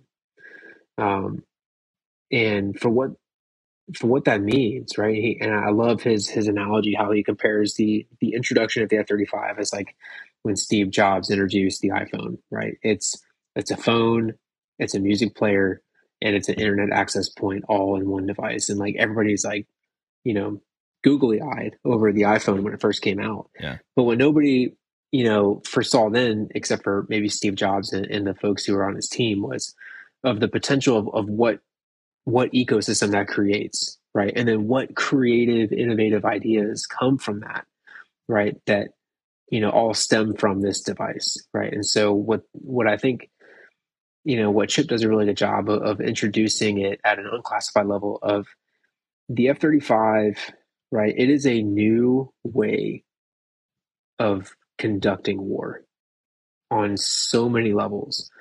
Um, the the the most least impressive thing about that platform is that it's an airplane, right? Like that's right. it. Yeah. Right. Um, the what what the F thirty-five, right, will do, and I don't want to echo all the things that Chip already talked about, but um, in terms of just command and control, right, what we call C two in the military, um, the ability to uh, publish and make information accessible um, to different users who need it, right? And when I say users, I could I could be talking about soldiers on the ground. I could be talking about, you know, other fourth gen airplanes, right, that that need information, right? And the F thirty-five is that sounding board. It is that collection point. It is the sounding board. It is the um, the translator of all that information to distribute to users, right? In particular, those in senior levels of command to make decisions, right, uh, for executing missions. Yeah. And so, and that is really the, you know, kind of the impetus uh, of the F thirty-five and why why it's so great. Um, but regardless, back to the movie, they decide, hey, we're not going to use the F thirty-five. Okay, great, right? We're going to use F eighteens. And so, um, you know, so he starts outlining, you know, like, hey, we're going to fly this low level ingress route, right? We're gonna we're gonna ingress um, to this uh, to this site, right? And we're gonna drop in some bombs, right, to to do the J O B, right, and get out of there. All right, and they talk about uh, planning for this mission. You know, they're like the, they've got SAM sites, right? So SAM is short for surface-to-air missiles, right? So they got SAM sites all along this route of flight that they've got to avoid, right? Because if they come up to a certain altitude, the the the SAM sites get activated, like I talked about before with the wild weasels, right? But they're not doing it intentionally, right? Yeah. This is this would be an unintentional activation of a SAM site. And so, uh, what I found amusing uh, during this mission, right, when they actually go to do the mission, right, and they they launch all these cruise missiles from the boat, right, from the ship, and they knock out this airfield. Yes, uh, I, I'm like I'm like, hey man, like, why don't you send another volley of those missiles and take out all those SAM sites? Yes. You know, I'm yes. like, because you take out the SAM sites and, and now, you know, the, all the risk that you've incurred by having to fly at this altitude, you've mitigated that risk, right? And yeah. so that risk is now gone. And so now you don't have to worry about, you know, when you're doing this high G maneuver out of the threat zone, like when they it talked about going to the coffin's corner, right? And they go up in the coffin's corner, and they're like pulling, you know, excessive G's while trying to target, you know, target the missile or target the bombs.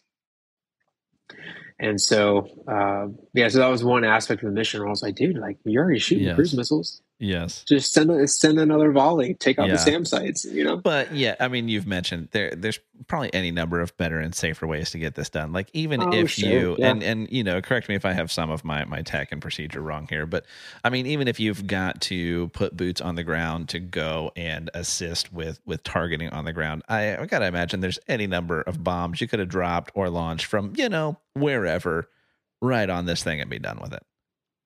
Uh, I mean, yeah, to a degree, um, you know, but but no, that wouldn't be fun, that, and the movie would be over too that, quick. That there's, wouldn't be fun. There's no right? drama in that. Um, so, if, but what I what I what I did find interesting um, is uh, the inaccuracies. I want I want to point this out just because I think it's important, right? The the whole purpose, right, of of having two pilots in the airplane, right? You have the pilot in the front, and you have the weapons officer in the back, right? The way that they depicted it in the movie was as they were flying the two ship, right?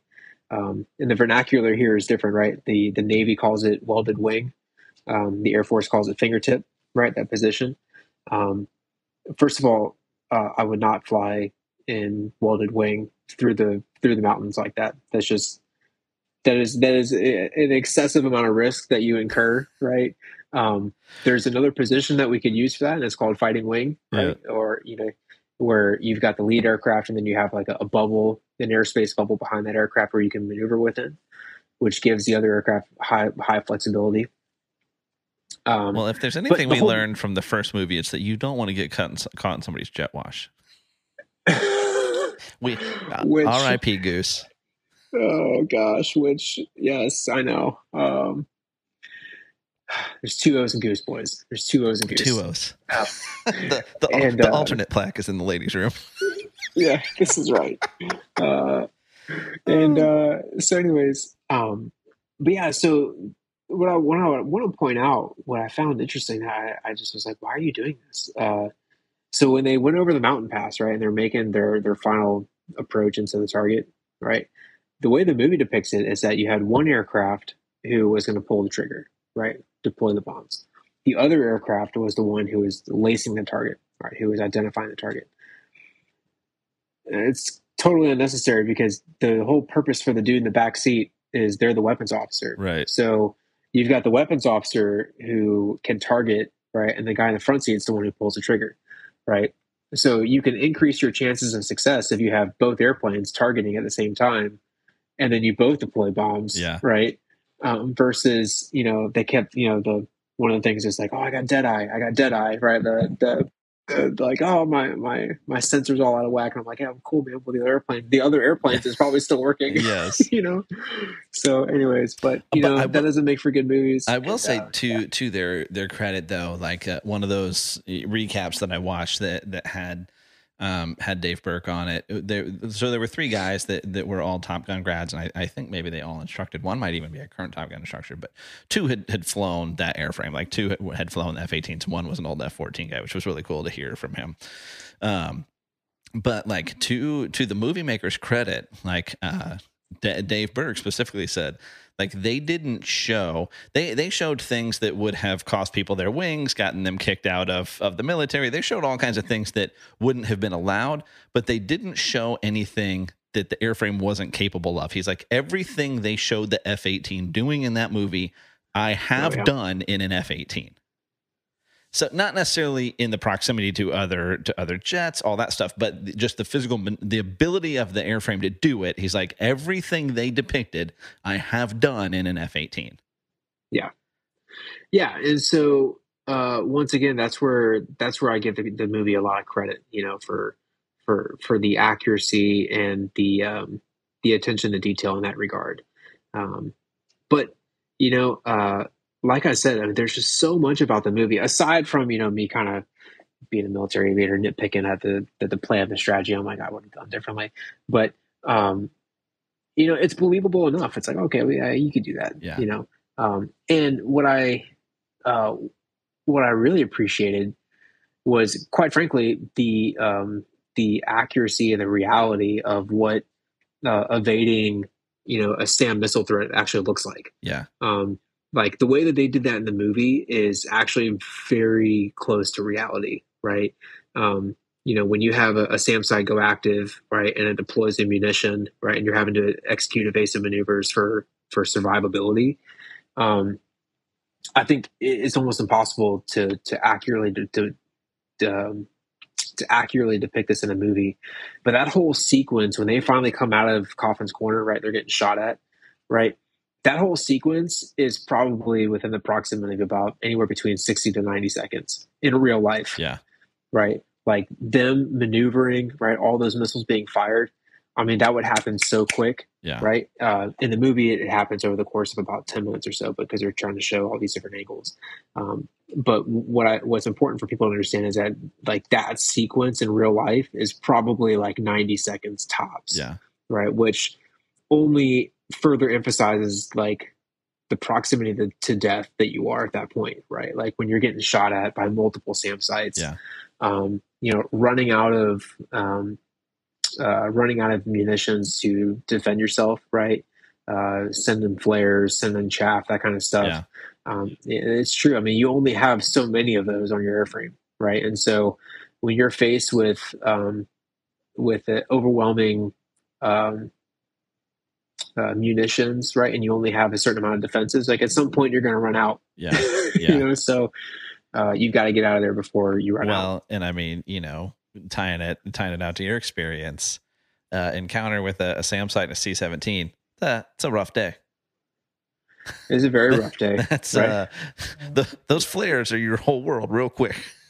yeah, uh, they are, you know, and, um, yeah, I think, uh, I, I think the, the movie gets a lot of credit there. I mean, like you've really only got, you know, like a, you've really only got, you know, maybe two or three presses of the button, you know, before all your stuff's gone. Gosh. You know, I mean, because when they send, I mean, you're talking about when you, when you, when you press the button to deploy, um, in uh, those type of defensive munitions, right? Like they send out quite a bit, yeah. right? On purpose, right? Because I mean, you want to send out as much distraction to that missile, right? To save your life, yeah. right? But that comes at the expense of the sheer volume of, of munitions you deploy, right? So that means that you might only have, you know, two or three rounds of that, right? So like, you know, you, you better make sure that, you know, you're out of that threat zone quick, because you know you're only going to have you know two or three extra lives, if you will, yeah. you know to to get out of there. So the, part of the overarching threat of this whole thing, they're like, oh, we got to fly in low because of of the SAM sites, but it's uh you know you you talked about the volley of Tomahawks at the beginning, so they never they never name the enemy, they don't name the country, they're like, but they're like, you know they have you know these kind of jets and these kind of jets. And then they've got fifth-gen fighters. That's the overarching threat. So they're launching these tomahawk, Tomahawks to try and take out the airfield where those fifth-gen fighters are, because if you come up against those fifth-gen fighters and these fourth-gen jets, it's it's over, right? So that's that's the overarching, like, that's that's the sword of Damocles, you know, hanging over hanging over all of this. Uh, so what's funny is they never name the country. They do mention that they're like, oh, they even have some old Tomcats. F fourteen Tomcats. It's only one other right. country in the world that still has F fourteen Tomcats, which is Iran. Right. Uh, but they don't say Iran, and Iran doesn't have fifth gen fighters. So it's, it's not Iran. Maybe it's somebody who's friendly with Iran, and that's where they get their, their Tomcat from. But what they use, well, maybe it's a, maybe it's a future alliance. I don't know. Yeah, yeah. You know? So what they use as their fifth gen fighter is, uh, which I don't know if they, they actually flew any, I can't imagine they got their hands on them. Uh, but it's the S U fifty-seven, right? It's the Sukhoi. Yeah, it is. Let me, uh, let me open up an image real quick. Let me start. We're not, we're not lying here. S U fifty-seven. This thing. Uh, it is. Yeah, you're right. You're absolutely right. So, you know, like I feel like saying fifth gen paints with the broad brush, because you say that and you assume F thirty-five and F twenty-two levels of technology and maneuverability and, and capability, and I I don't know that you can paint everybody's fifth gen fighters with that broad a brush. So, like, how big a threat is an S U fifty-seven to an F eighteen? You know, um, this is this is where I um, where I, I starkly disagree with the movie, right? Um, right, I, I, I'm a firm believer. Right, we talked about this. Like, not all fifth gens are the same. Yeah. Um, and so I, I agree with you on that point. Um, you know, but they've gotta, you know, they gotta make it believable enough. Right. And it is relevant enough. Right. Like, I mean, a fifth gen versus a fifth gen, right. Is a different kind of, is a different kind of fight yeah. than, than a fifth gen versus a fourth gen. But the, the thing is, and, and I don't know if the movie, um, well, quite frankly, like I'm going to, I'm going to defend the movie here. Uh, I don't think the movie had the time or space to to unpack that, yeah, right, to talk about really the details of that, right? But we do here, and so I'll spend a few minutes here. The the difference, what what makes, right, U S fifth gen aircraft, fifth gen aircraft, um, and superior to our adversaries is the supporting infrastructure that goes into it. And what I mean by that is Uh, the quality of training, right, for the individuals operating the airframe, right? But the thing is, is that it's like, imagine having an iPhone thirteen right? That's five G capable, has all these things. Um, but you're in an environment that you're operating on like, like three G network, right? That like the, the infrastructure around you is only capable of offering three G internet speed, right? But you have this device that can do like five G L T E or whatever it is, right? Um, that's kind of what our adversaries are in right now, right? So that they, they have these airframes, right? And and I'm not saying anything that, that you can't find open source, right? Or that's that's classified, right? But um, you have these airframes that are fifth gen in title only, yeah. Um, in the sense that the supporting infrastructure, right, is just not quite there in terms of leveraging the full capabilities yeah. of that airframe.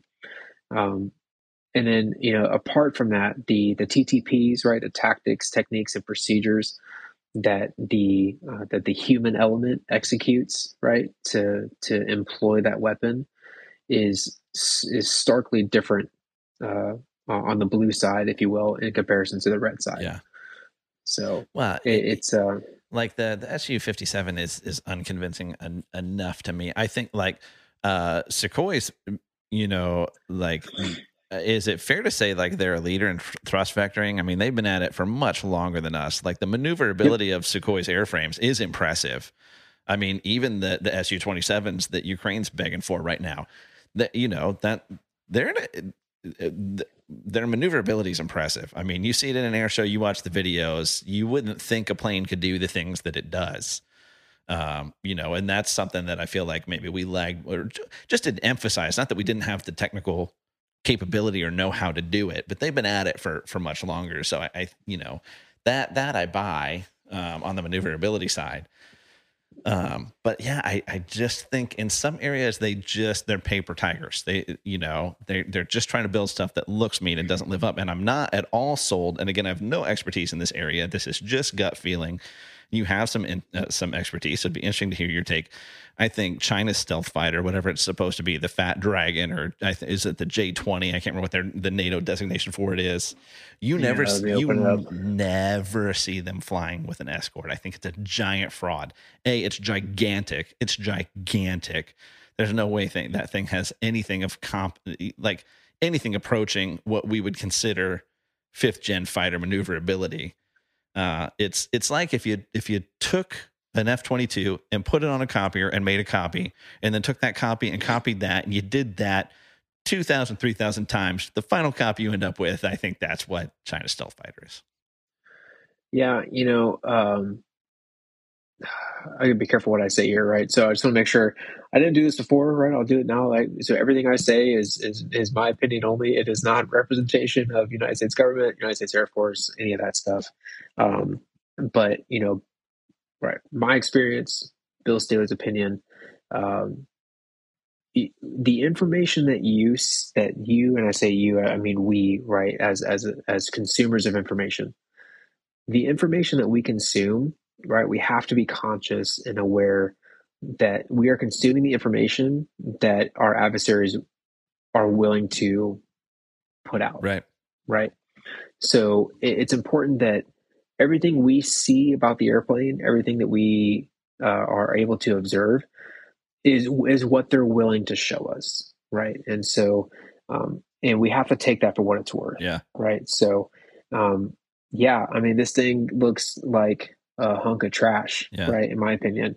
Um, and you got to understand too, right? Uh, the courts have decided this, that there is a whole host of, uh, um, uh, what is it? The, is it corporate espionage? Is uh-huh. that what they're calling it? Right. Where they were stealing stuff, yep. you know?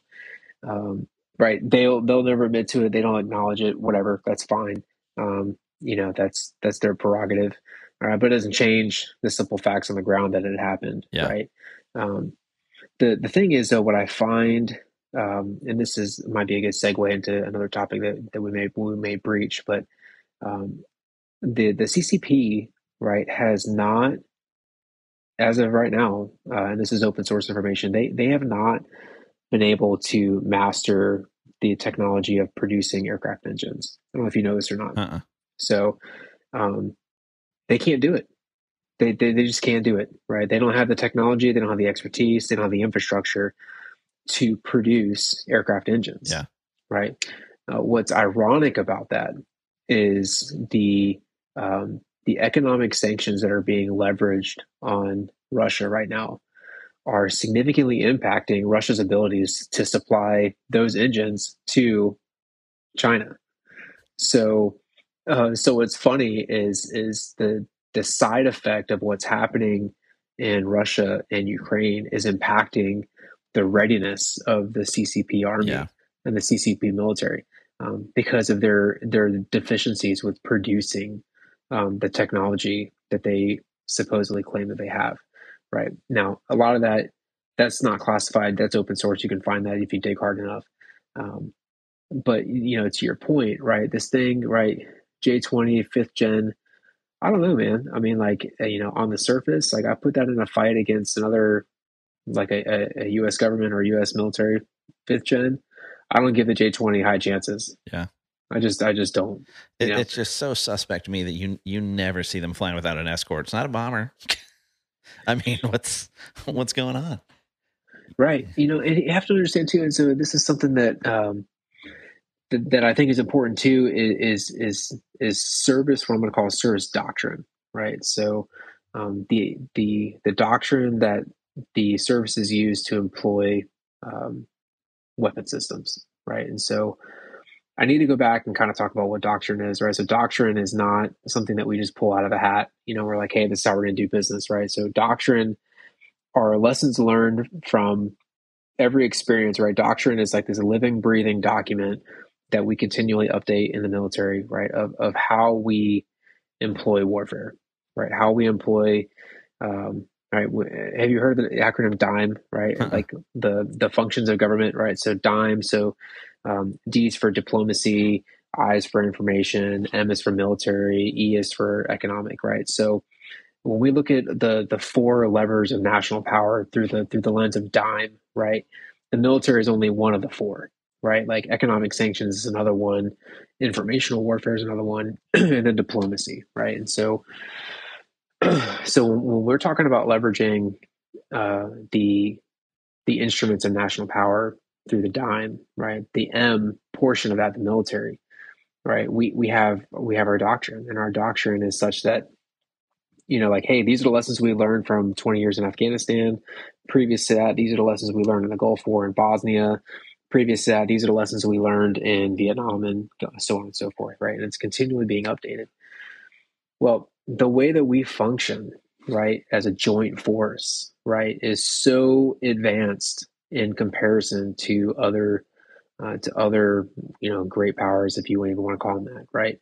Um, the, the problem that I foresee with the C C P and what we're seeing in real time with Russia uh, in Ukraine is this inability, right, to leverage the capabilities of the different services, right, to execute, right, the mission, yeah. right? So, um, so when we talk about, um, when we talk about executing warfare jointly, what I'm talking about is, is leveraging seven, seven functions, right? There are seven functions, joint functions that we execute. We execute fires, movement, maneuver, communications, intelligence, command and control, uh, sustainment, and protection, right? So those are the seven functions that we have to do jointly, right? When I say jointly, I mean United States Navy, United States Army, United States Air Force, right?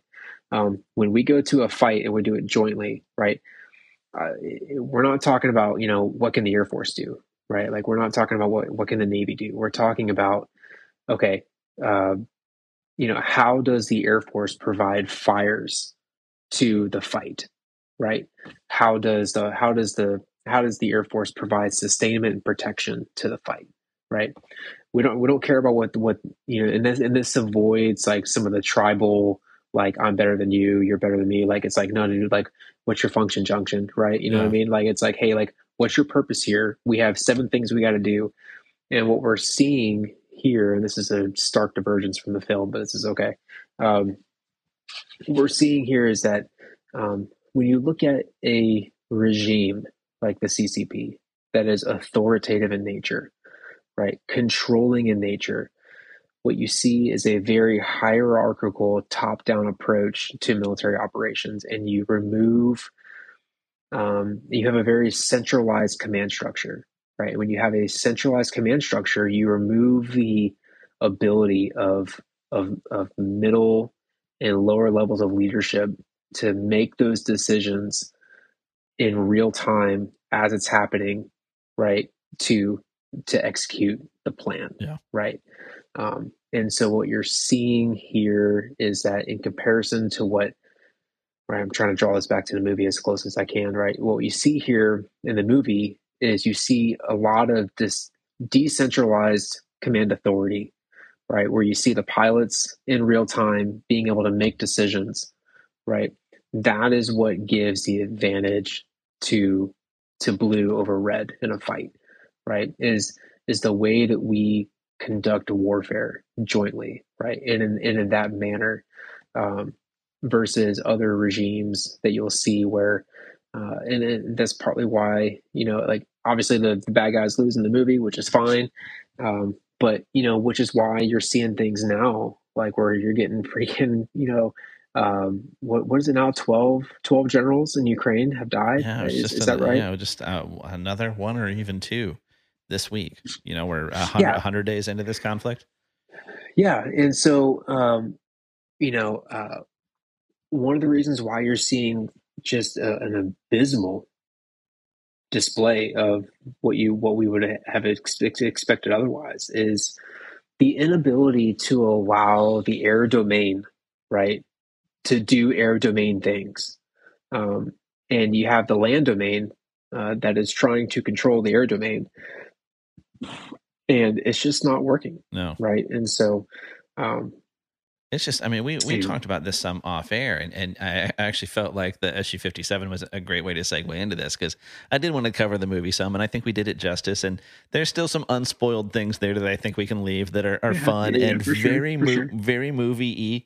Uh, but uh, uh, one hundred percent worth your time. Go watch it. But it is, it's just shocking to me that uh, among all things, one, I, I just think that we were at, at a place in time where if you had just, um, you know, asked the average man on the street, um, well, again, uh, the answers would have varied. But like if you asked people who, who weren't in the military, didn't have your your type of expertise uh, in, um, you know, uh, like air aerial combat and, and that space, um, you know, w- we would have said, I would have said, you know, Russia's pro- probably has, has parity with us militarily in, in any number of different ways. Um, it, but they've, they've been the, be- the most direct comparison with us militarily for, for some time. And we get into Ukraine, uh, Ukraine and a hundred year, days later, you're just like, Oh, Oh no, not, not even close. I'm not even, not even close. And to me, nothing about that is more telling than the fact that they still don't control Ukrainian airspace. That's insane to me. That boggles my mind. It, it should, on paper, it should have been no factor. It should have been day day one. They should have owned the airspace, but on day one hundred, they do not. And uh, you know, I, I said this to you off air. I'm like, it, you know, seeing what we've seen now. Knowing what we know now, like if if Russia didn't have nukes, we just nobody would have to to pay them any mind at all in any capacity. It, I mean, they militarily they're just a non-factor if they didn't have nukes. Yeah, I mean you're you're right. Um, you know, which begs a question. You know, um, and this is something that we grappled with in school uh, the past year, and then as an instructor, I kind of grappled with it with my colleagues and other PhDs that are here. You know, is You know, at, at some point, and this is, you know, I don't say this to be um, to be a Debbie Downer or anything, but at some point, um, you're going to have a, a nation, and we'll we'll say Russia here, um, where, quite frankly, to your point, right, the only bargaining chip they have is they've got nukes, right? So they got a seat at the table, and you know they can sit there and dictate uh, terms and conditions because of that one simple fact, right? When evidence of what's happening in Ukraine would say otherwise of their capabilities. And so at some point, um, and I don't, I'm not at all trying to prophesy this, but like at some point, um, you know, somebody's going to use nukes. Yeah. Right. Um, at some point, I, I, I firmly believe that it'll happen. I don't want it to. I'm not wishing for it. I'm not hoping for it, right? But at some point, uh, a nation's going to go, you know what? Uh, we're going to make this a, a norm. Like, we're going to normalize using nukes in war. Um, and it could start in any capacity. Um, I don't know when or how. Um, I pray that it never does. But when you get a country like Russia, right, who just, it just demonstrates ineptitude at every corner, right? And they're going to go, you know what? You know? Yeah. Let's do, let's do this. Partic- you know what I mean? Particularly, particularly with an ego the size of Putin's. I, I, I mean, I, well, yeah. I've said very early on in this thing that that I, my my feel, my take is there's there's really only two ways for the world. Like, the what's going on in Ukraine is is a is a global threat. It's not World War Three, but it is a global threat. It, it you know, and um, it's the only two outcomes I see is that it becomes a nuclear conflict, or somebody's got to find something they can give Putin where he can walk away and say, I won, we won. His ego requires that. But if if his only out is loss, I believe he will use nuclear weapons. Yeah, you know, I, um, you know, like I said, I mean, that, that's just my opinion, right? Um, but for those reasons, right? I, I don't think that you're inaccurate in your in your in your thinking. Um, you know, and, and look in, gosh, I mean, look and see what's happening. I mean, look at look at Norway and, and Finland, right? Um, look at wait, is it Norway? Is it Finland and Sweden, or is it no? It's not. It's not Sweden. It's Norway and Finland. Yeah, is that right? Yeah, They're yeah, joining yeah, NATO. So. Yeah, yeah. I mean, when you, when you have somebody, right, who is unstable, right, or I'm going to use the word unpredictable, right? Um, I don't think. Right. I think this is a miscalculation uh, on a grave measure yeah. on behalf of of, of, of Putin.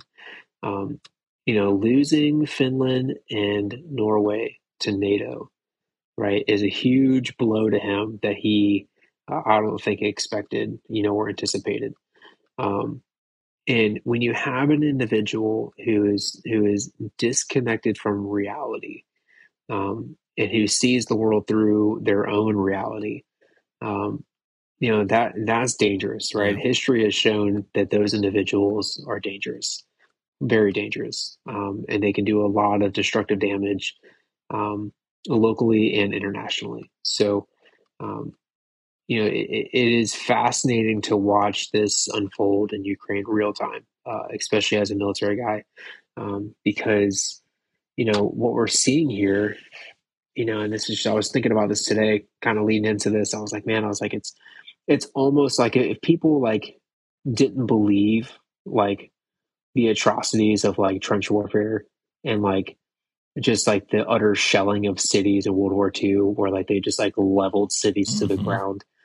And like, you know, especially like younger generations now that, you know, are almost, uh, are almost a full century displaced from that. Right.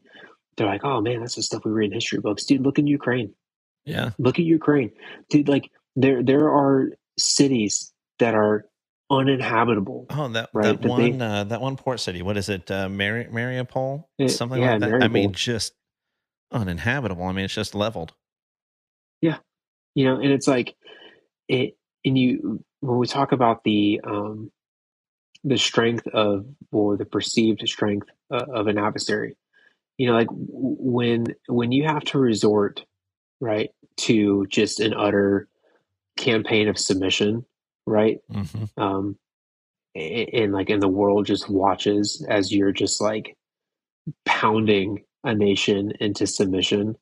Um, it's like, oh, okay, I, I mean, I guess I'm not, I'm not that, I'm not that scared of you, yeah. right? Like, so long, so long as I can do certain things to prevent you from doing that, you know? I mean, like, dude, the the capital loss of whatever naval vessel they had, right? The the fact that they lost that destroyer, or uh, it wasn't a carrier, I know that, but like yeah. it was it was a larger vessel. I want to yeah. say it was a destroyer.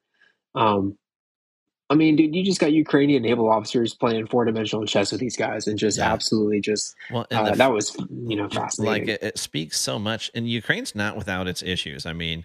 Um, you know, every everybody's on board pro, pro Ukraine right now. You don't have to to look too far. You know, you don't have to go too far back in the in the way back machine to find plenty of articles about corruption and issues in in Ukraine, um, and all, sure. all kinds of interesting stories about, we'll just say, uh, various big names in U S politics with some real troubling ties to to this this region and this government. Oh, yeah, um, sure. We'll we'll leave that at that. But um, but like war. Uh, War is hell. War is awful, but it, it also unites. It, it brings out the worst and the best in humanity. And to see the fight and the tenacity in the Ukrainian people is unbelievable. And that Mariupol is leveled is a testament to their fortitude. In that, okay, Russia took Mariupol, but but did they?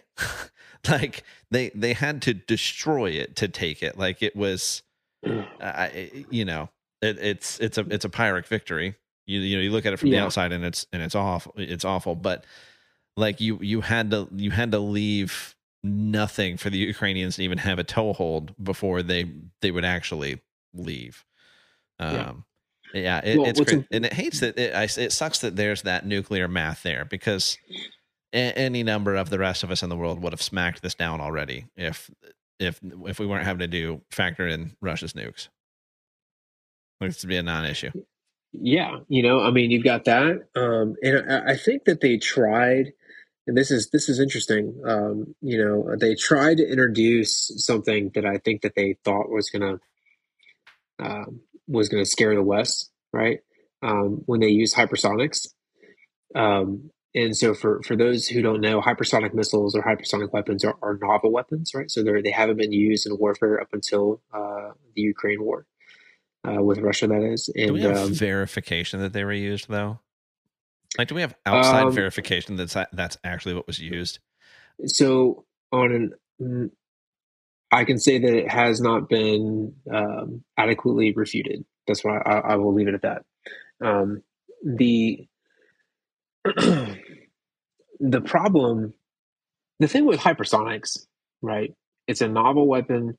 Uh, I'll take thirty seconds to explain what a hypersonic is. Essentially, it, it's a it's a missile that can be uh, employed at a speed of which is greater than any defense system that exists can can take it down, right? So um, you're talking about a missile that can that can travel at speeds of Mach three, four, right? And still um, with a high degree of maneuverability, right? Isn't that kind of a confounding factor well, there? That is that is a that is a talking point. Yeah. What it, it, in reality, you know, no one's actually seen it executed in combat before. Um, you know, there are sources that essentially the the two that they shot um, in Ukraine they missed. So you know, whatever. Yeah. Uh, and uh, the, the the thing the the thing I think that they tried to say that was scary.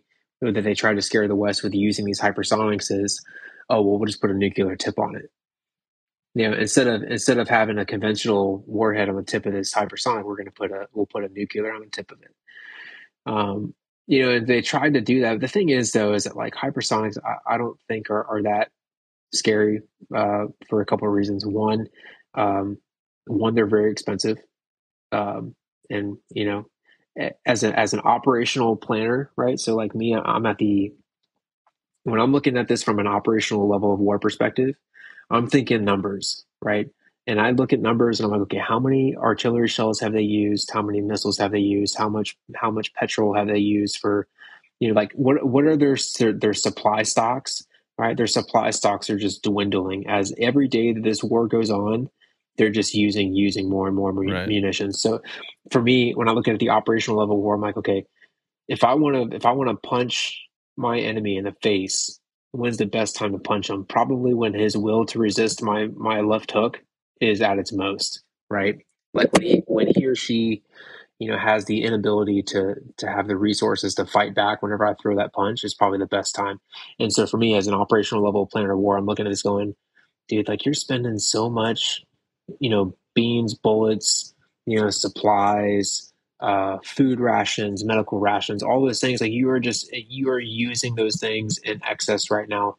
And, you know, it's like, and their, their ability, right, to, to, to move on a different front right now is almost, uh, a non, a non-starter, right? So like they've got all their resources in Ukraine right now. Yeah.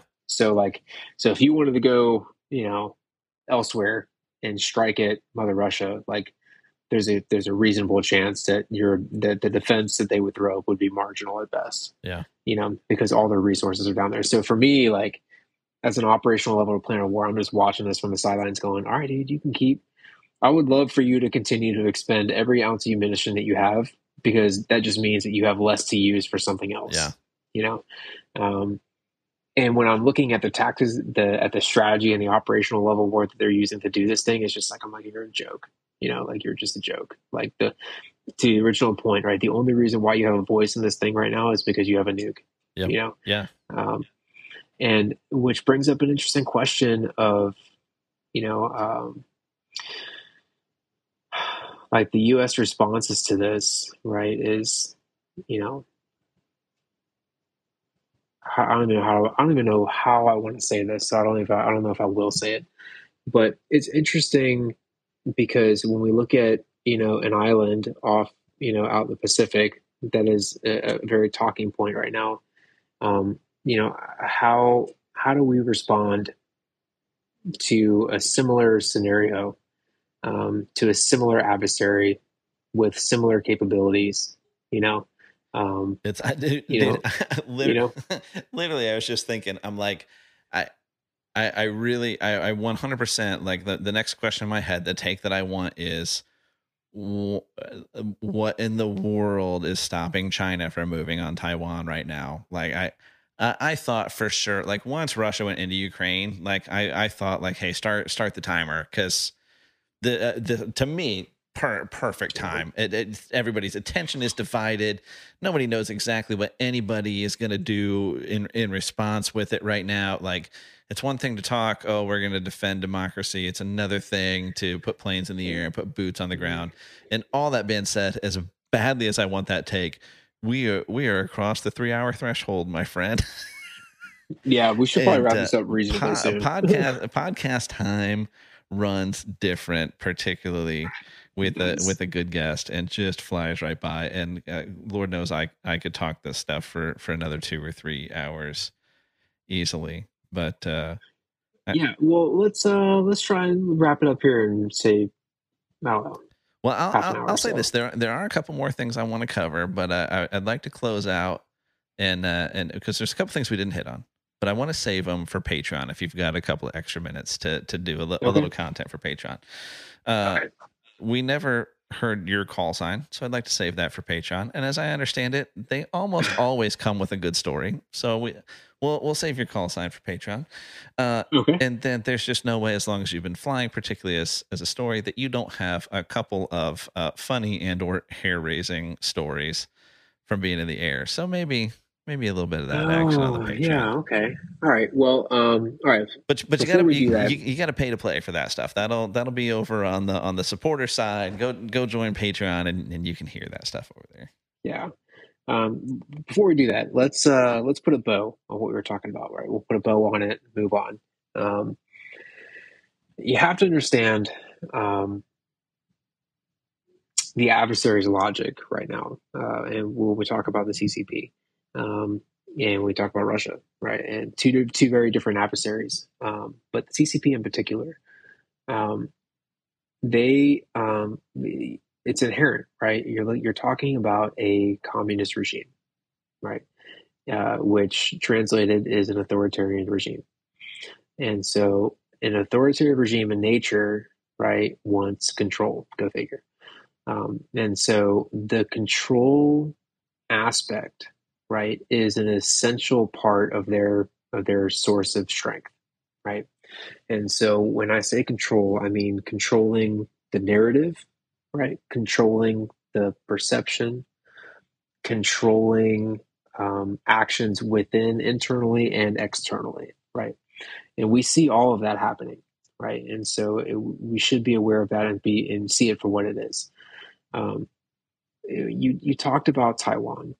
Um, it, part of that control piece, right, that I think is important to understand is that that would be very escalatory in nature. Now, could they do it? Well, do they want to do it? Yeah, sure, probably, right. Uh, I, I, I don't, I don't, I, I feel comfortable saying that because of just all the open source stuff that's out there, right? Um, and, and in particular with current POTUS policy that he just dropped the other day about, you know, we're going to defend it, right? So uh, whatever, I'll let the POTUS speak for me. Um, but that would be very escalatory in nature, right? So when you're talking about a country that is a control freak, talking about something that is very escalatory, right? Those are two very different things, right? They, they, an escalatory measure is is hard to control, right? And so, um, you know, when you have a regime that wants to control everything, right? Um, and they want to do it in on their terms, on their timeline, uh, in accordance with the way that they want to do it. Um, when you start escalating, right, you start uh, you start I- introducing the opportunity for things to not happen according to the plan. And so, you know, I think part of the reason why you're seeing uh, what we're seeing now, which is nothing, um, you know, it, it's because they can't, they're not confident in their ability to fully control everything that's going to happen. Yeah. And so, um, and that is something, quite frankly, uh, if you're talking to a guy like me as a as an operational planner and a, and, a, and working in strategy, I'm thinking to myself, I'm like, what are the things that I can do to make them feel out of control? Yeah.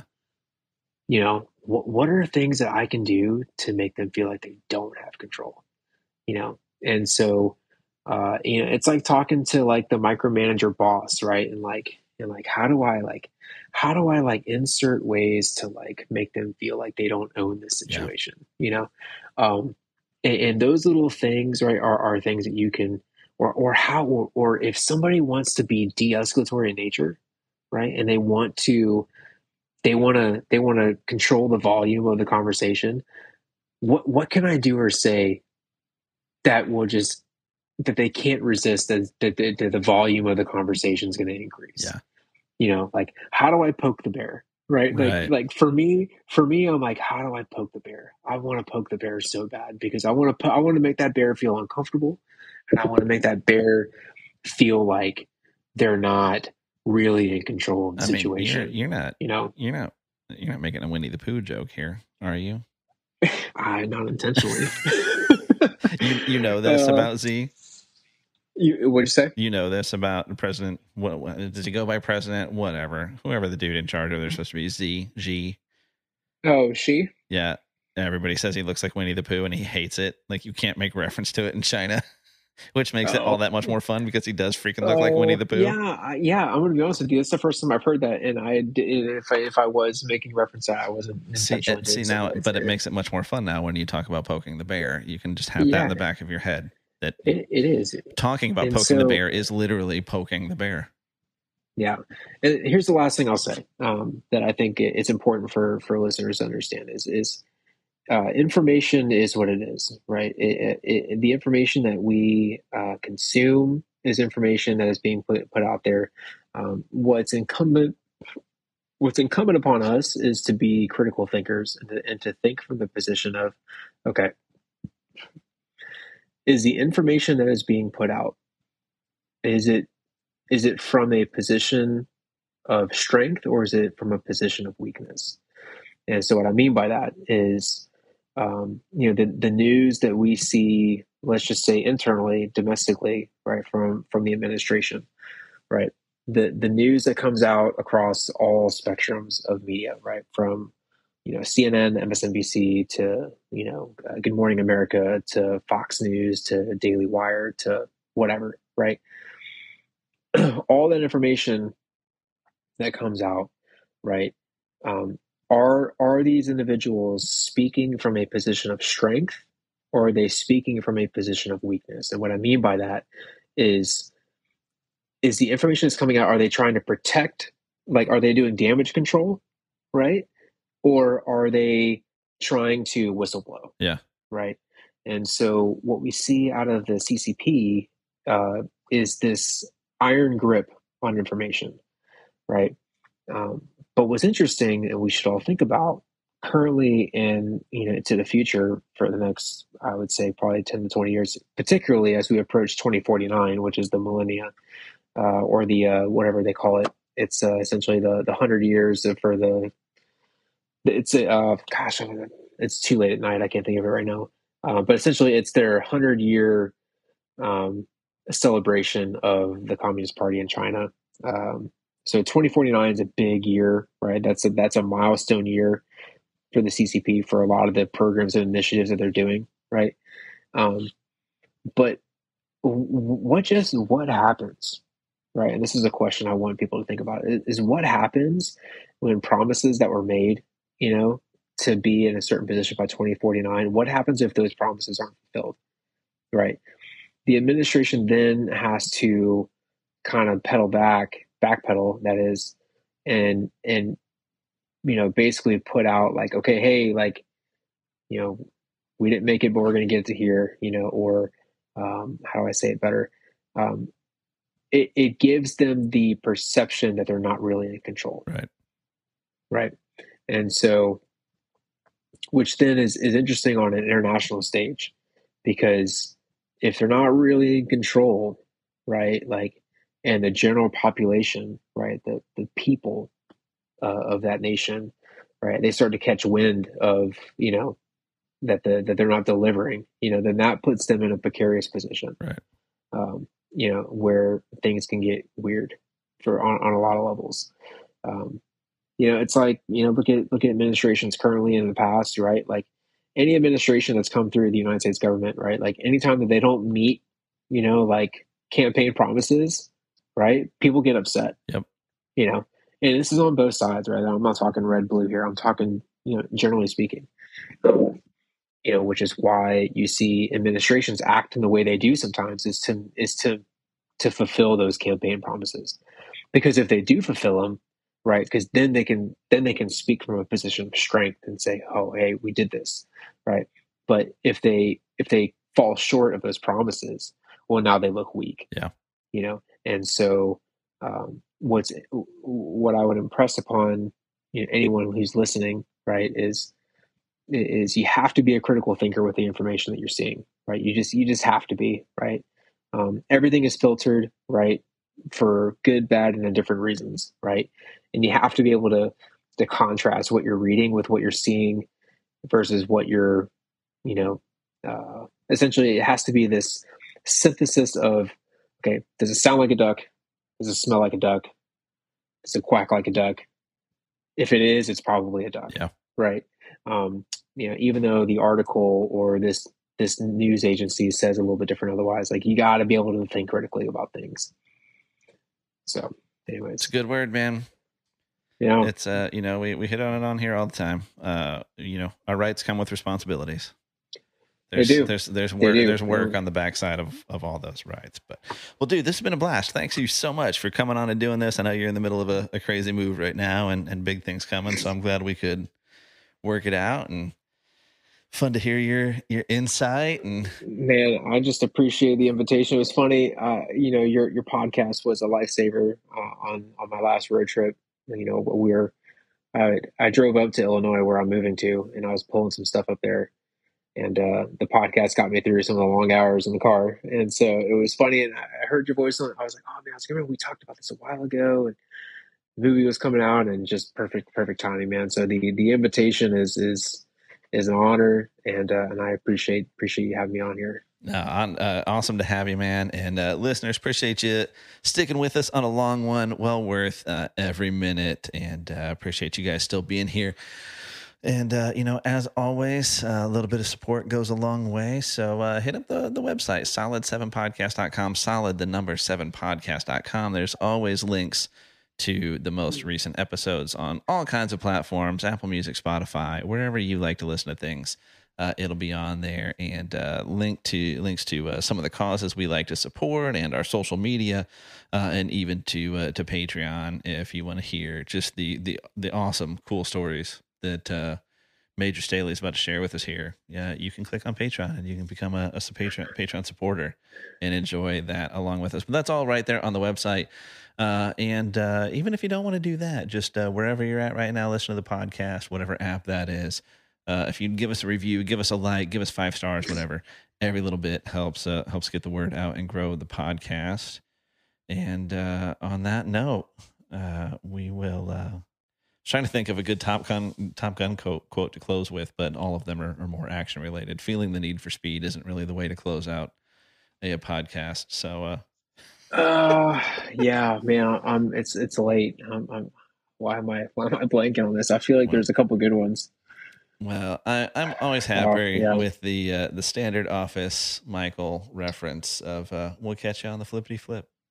We will. Yeah, that sounds good. It's good enough for me. We're out.